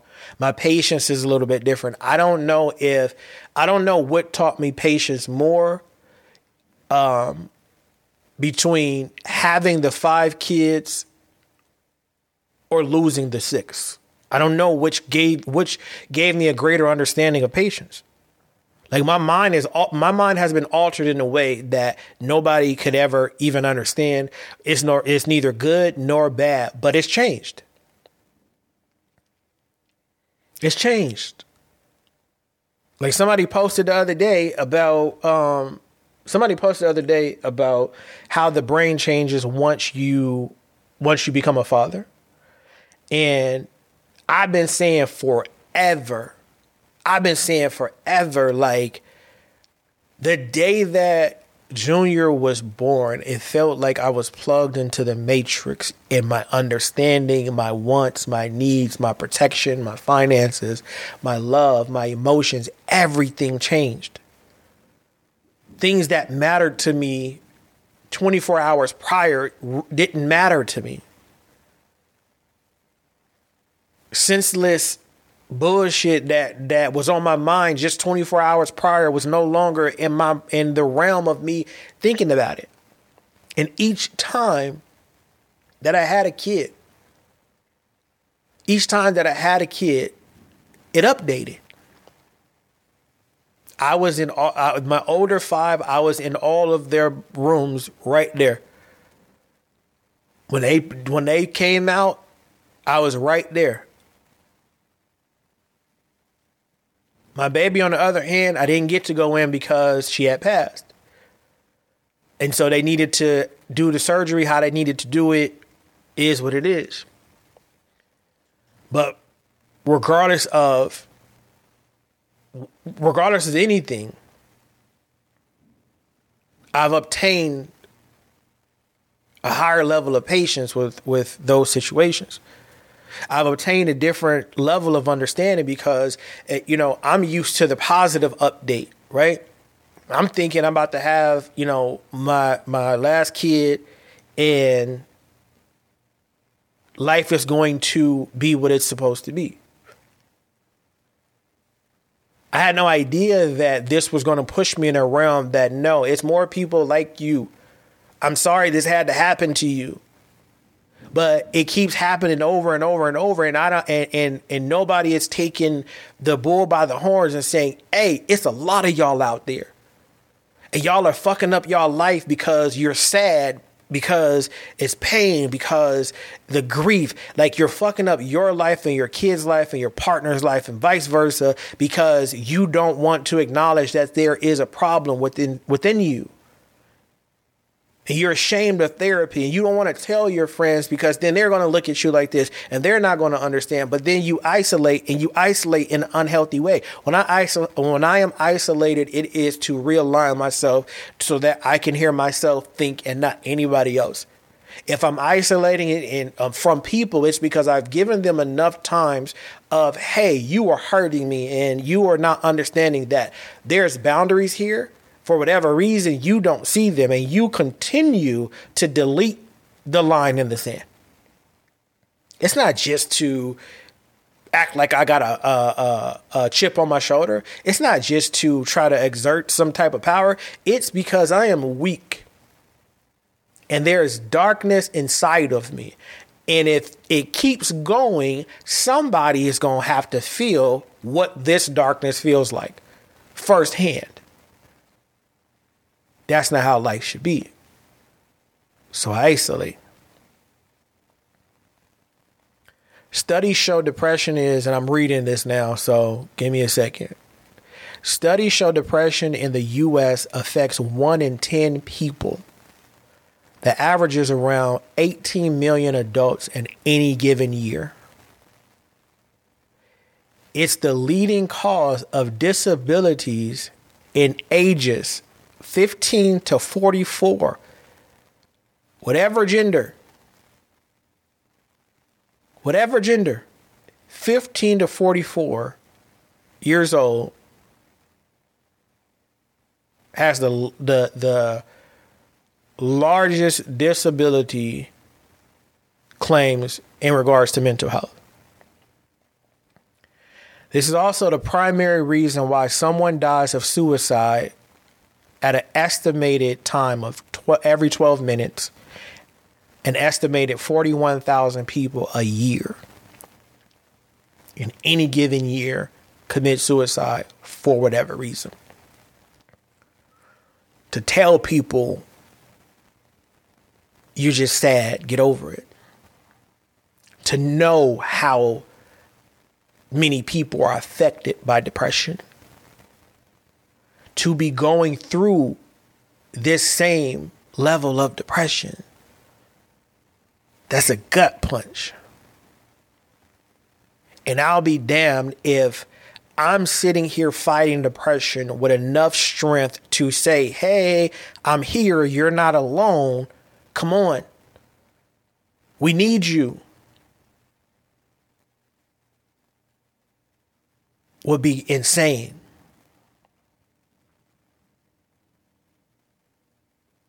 I'm using my platform to, to hey, live through me because I'm going to tell it. If you embarrassed to say what, what you're going through, if you if you if you still haven't been able to reduce the uh, the control that your ego has over you, use me. I don't want pity. I want partnership. It's a long road that we have that we have to travel on as mental health, and our journey is our journey. We have to travel it how we have to travel it. But one of the times that we branch out, branch out to the positive. Sometimes you have to branch out to the person that, that is going through it. Hey, I'm going through it too. Like, how you handle that? It's so many people that I have on my timeline that I just respond to or whatever because I see them going through. Not trying to be their guru, not trying to be their they leader, but letting them know, hey, you're not alone. Again, the world is cruel. And I'm certain that sometimes a lot of these suicides happen because people are so fucking cruel and they be saying things thinking you just said. So when people are saying, "Yo, if I lose my battle with depression, stop trying," it, that's just not funny.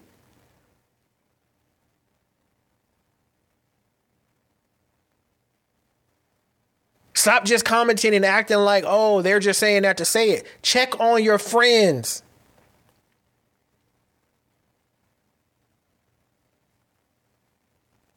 You have to understand that you matter too.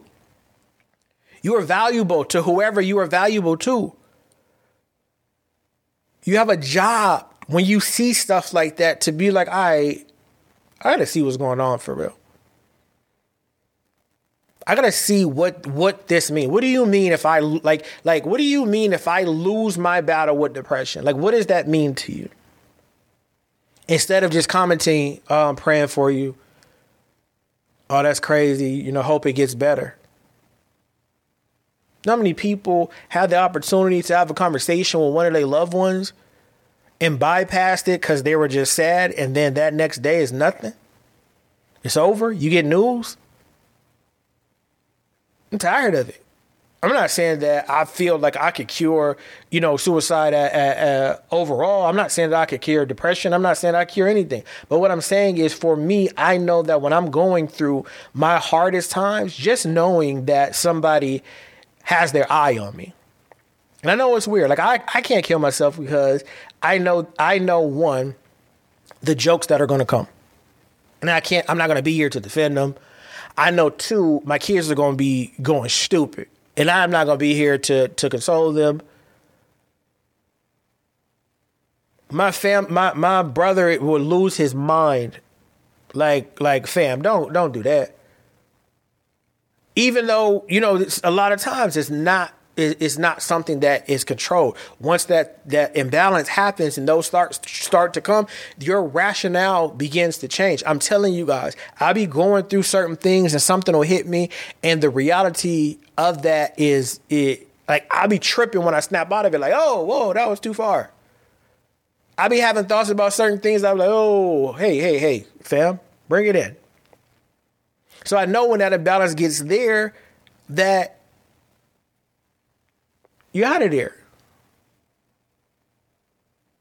I'm not saying nobody got to be accountable for me, and I'm not trying to make any make myself or anyone else accountable for anyone else who's going through that. But I just personally feel that it's at the highest rate it is because everybody keep playing with that shit.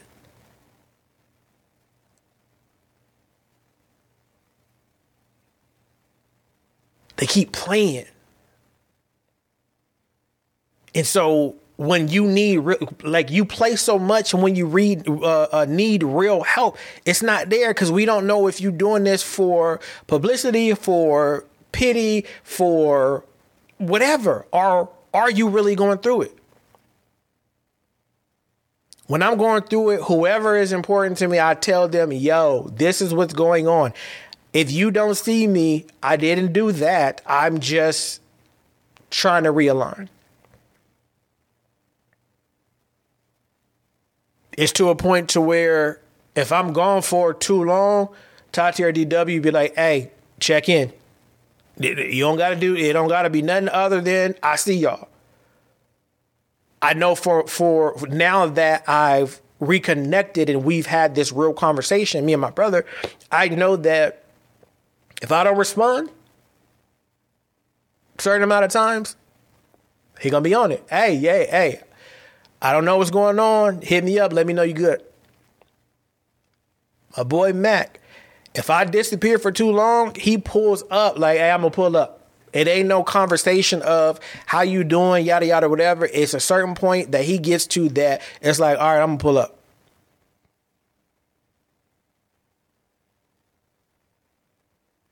But that comes with me being honest. I'm not now I'm not doing good. My mind is completely tore up. I'm completely emotional. I can't get out of bed. The kids are good. There's one thing that I'm I will remain being grateful for is that I have the strength to do what I'm supposed to as a parent before I have to fall into these to these funks. And they're self-sufficient enough to not even really need me like that for those few hours or that couple days or that 3 4 days. Kev on stage posted the other day and he said uh, he had made a post because he had lost his brother, and he had said, "It's crazy how everything be going fine, then boom, sadness and grief hit." And when I saw that, I just I responded. I said, "That's me with losing my daughter. I'll be mid fun with the other kids, or teacher conference, or whatever, and boom, I feel Kennedy missing and it's overwhelming. I said, So I'm sending you love and light. And people began to say, I commend you for uh, suffering such tragic loss and being able to offer um, strength and love to somebody else. Um, like I couldn't imagine losing a child. And then, you know, it's other ones like, oh my God, I know that has to be crazy. Um, I remember, you know, when, when my parents had to bury my sister and how distraught they were. Um, and so on and so forth. And then it, the, the consensus kept being, I commend you for being able to go through such tragedy. Like that started to be the uh, reoccurring thing of me having so much strength that I'm going through what I'm I'm grieving how I'm grieving, but I'm offering this stranger strength. My thought on that is it's not my strength that allows me to do that. It's my weakness. It's my weakness in understanding that grief is tricky. In all honesty, when I said what I said, in re- uh, um, in regards to you know feeling that emotion randomly. I was speaking at a uh, from a brother standpoint. Honestly, it's my weakness in understanding how I would feel if I lost my brother my situation with losing Kennedy was just relatable. My connection that I was trying to make wasn't to outshine his grief or up his grief. I know how I feel about my brothers. That man loved his brother. I immediately thought, like, I'm going to fucking lose it. And so I offered the support. Because in my eyes, if I'm grieving how I'm grieving, and you see me give encouragement to that person, and now that person gives encouragement to the next person, if we keep it going long enough, the community is built to make sure that we good. We don't have to tap into nothing else. We don't have to beg for attention.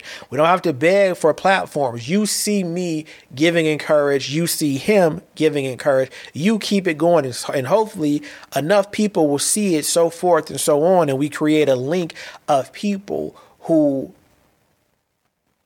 are grieving, who are maybe depressed, who going through whatever they're going through, but there is a level of understanding in that chain because it's built on honest emotion. It's built on you knowing that I am grieving something, that I'm going through something. I'm not hiding it from you. And if we can continue to do that for a long enough time, then we'll start making a difference in the world. I know this sounds crazy. I know it. And if somebody out there has this idea or have this same thought process, find me. Because this is this is now my my overall mission is to connect people who are going through mental health stuff or still are functioning, still have to be parents, still have to uh, go to work, still run a business. I want to have a group of us so that we don't end up the statistic, so that we do our best to make sure each other doesn't end up the statistic. I say in every podcast, I love y'all, I thank y'all, whatever. I don't know y'all. But I love y'all because I do. I love y'all because I know that what I'm going through, somebody else is going through. I love y'all because y'all take the time and y'all listen to this podcast.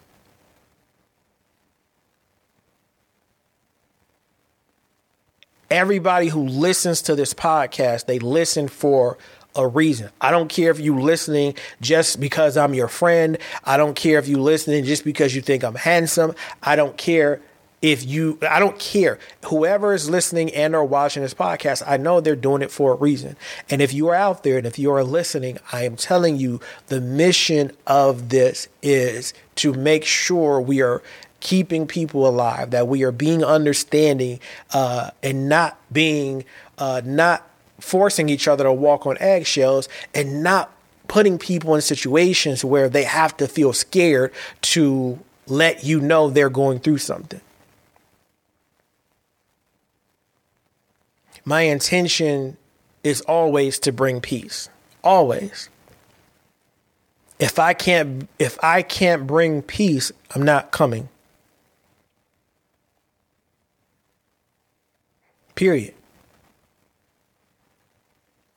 because I don't want to be involved in negativity. I don't want to be involved in none of that. I got too much stuff going on. There's too many people that need these real conversations. There's too many people that need real interaction. There's too many people that need one of their fellow friends, parents, uh, siblings, anybody to just understand that what they are going through is very real and it takes patience and understanding to deal. Don't give up on them people.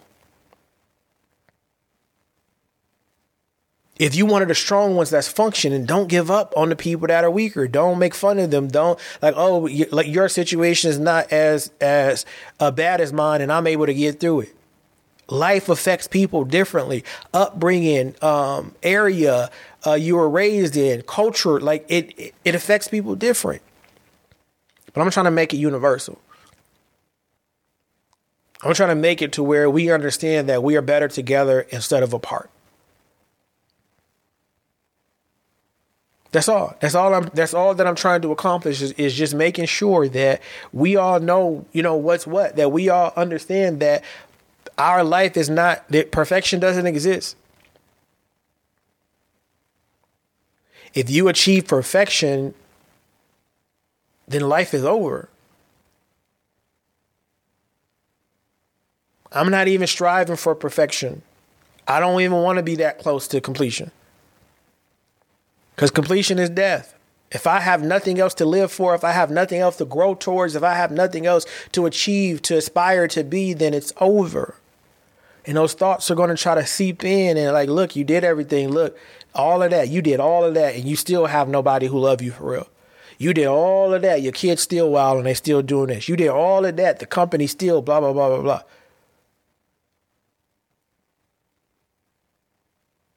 We got to realign our way of thinking. We have to realign um, our belief system as it result to what we can and what we cannot be. It's important that we are able to do that. it's important that we stop letting the narrative ruin us. I was going through um, one of my one of my newer friends in the group chat um, had asked me about the online store that I have. And while I was going through my emails to get information, like I immediately got sad. I immediately was feeling a way about who I used to be. I came across some emails that um, that I had sent two of my exes respectfully at different times. And in these emails, I'm I'm begging for understanding. I'm begging for like like I don't know what it is. Like if you seen Hitch, you remember at the beginning when he was just super concerned and like overly concerned, right? And he was just like, I don't know, just tell me what it is, tell me what it is. I was reading emails that I had sent to them, and and this wasn't first date relate like uh, emails. This was like we was established. One in particular, um, my daughter's mom, like one in particular, it was a, it was to her, and I'm reading this email, and I realize that I am not the bad guy. And I allow myself to feel like that with both of my last relationships. And so I'm reading these emails and I'm like pretty much like, hey, I don't know what it is. I'm really trying to make this work. Um, if that's what you want. Like I'm being super understanding, super, you know, um, clear in what I'm saying. And back then it seemed like the right thing to do. And right back then, it didn't seem like begging. Back then, it didn't seem like persuasion. It didn't seem like any of that. It seemed like a person who was in love and wanted it to work so badly. Because I didn't want to have another like baby mother.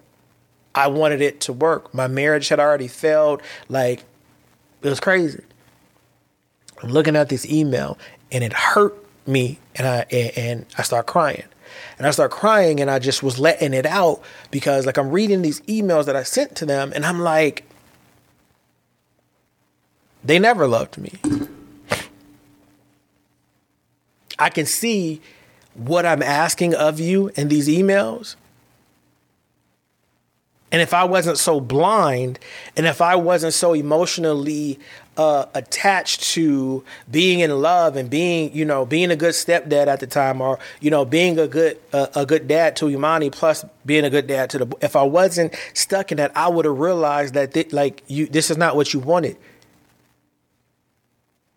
I was the need. You were the want. So I'm sitting here wanting you so I am low key begging you. You need me, and now the need is fulfilled. So now you were going to behave in a way that you know I'm going to uh, respond irrationally to. Now the relationship is over, and you're free to call me a dirtbag. And again, that was a moment that I thought was for then. But in fact, it was for now because reading that, it allowed me to to say to myself, never again. I'm never again explaining to anyone why I should be a part of their life, especially if I am peaceful, uh, communicative, or, uh, or uh, when I'm peaceful, when I'm communicating properly, when I am doing the things that a partner is supposed to do. If you decide that you don't want to be there and you want to act crazy and you want to create chaos, and this is something that I like, it hit me like a ton of bricks when I read these emails that I'm sending. You lost because you don't even know when people don't want you. You're lost because you're depending on them to give you this type of comfort and this type of peace when in actuality relationships are about what and who can benefit. I I understand that solely because of the situations that I've been through. And it's not always a bad thing, right? All relationships, you know, are a benefit of something. You either want sex, you want money, you want to be taken care of, you want food, whatever, whatever, whatever is your reason. But for me, it hit me more importantly than any other time was when I was in front of you. I have this thing to where I don't want violence and I don't want chaos and I'll let you talk to me any kind of way and I'll hide it behind, oh, all relationships go through this, everybody argues and stuff like that. I never look at the people who like, no, we don't argue over here. I don't know what the fuck, who told you that?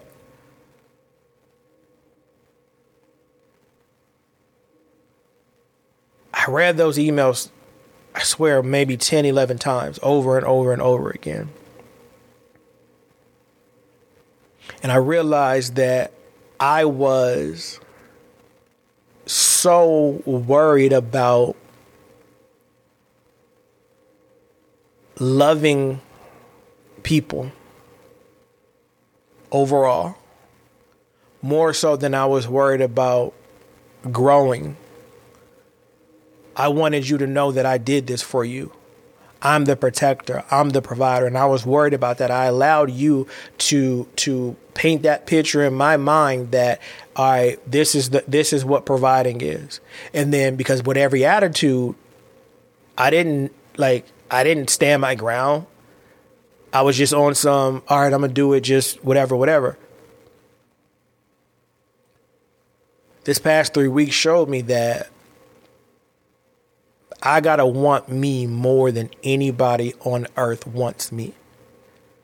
I have to need me more than anybody on earth needs me so that I could be the best version of myself.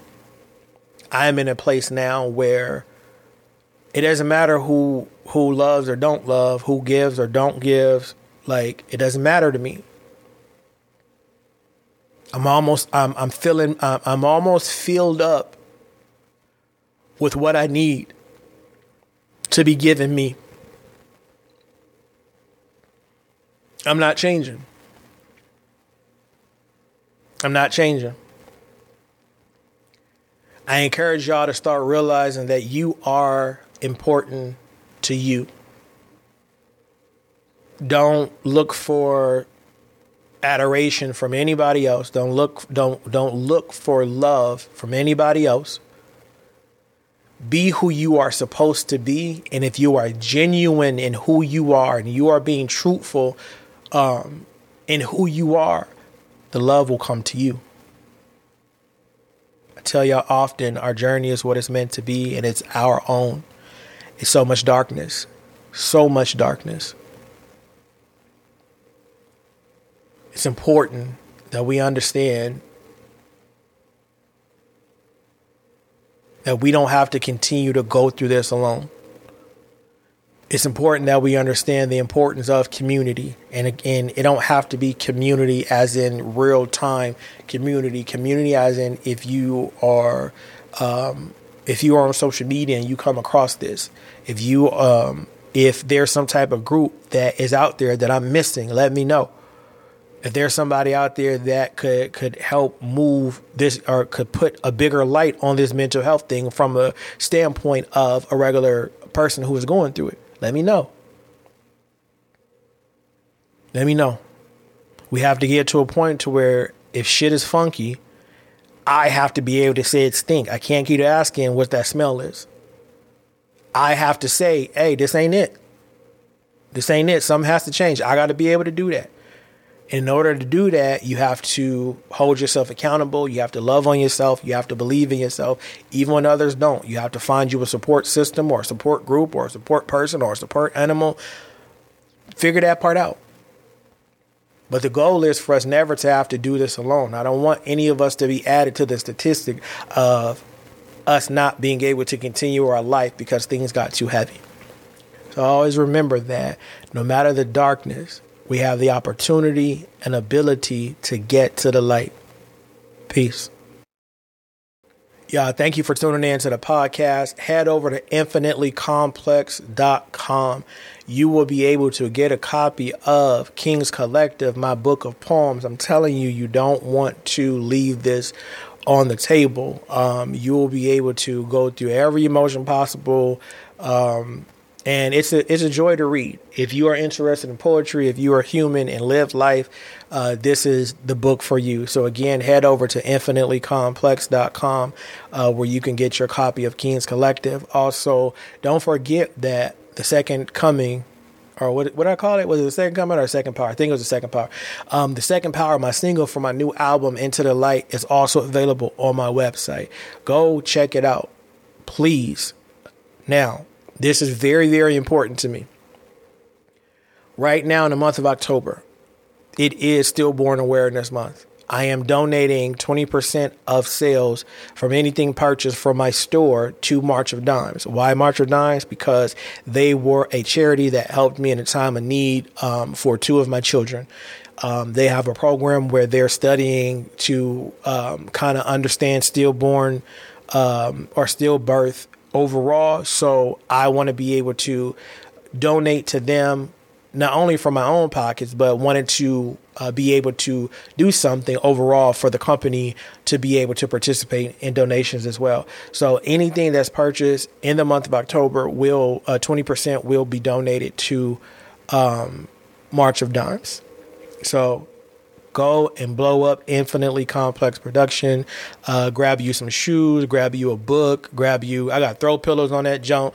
Uh, you see this hoodie that I'm rocking, like is we in there. So go ahead and, and take a look.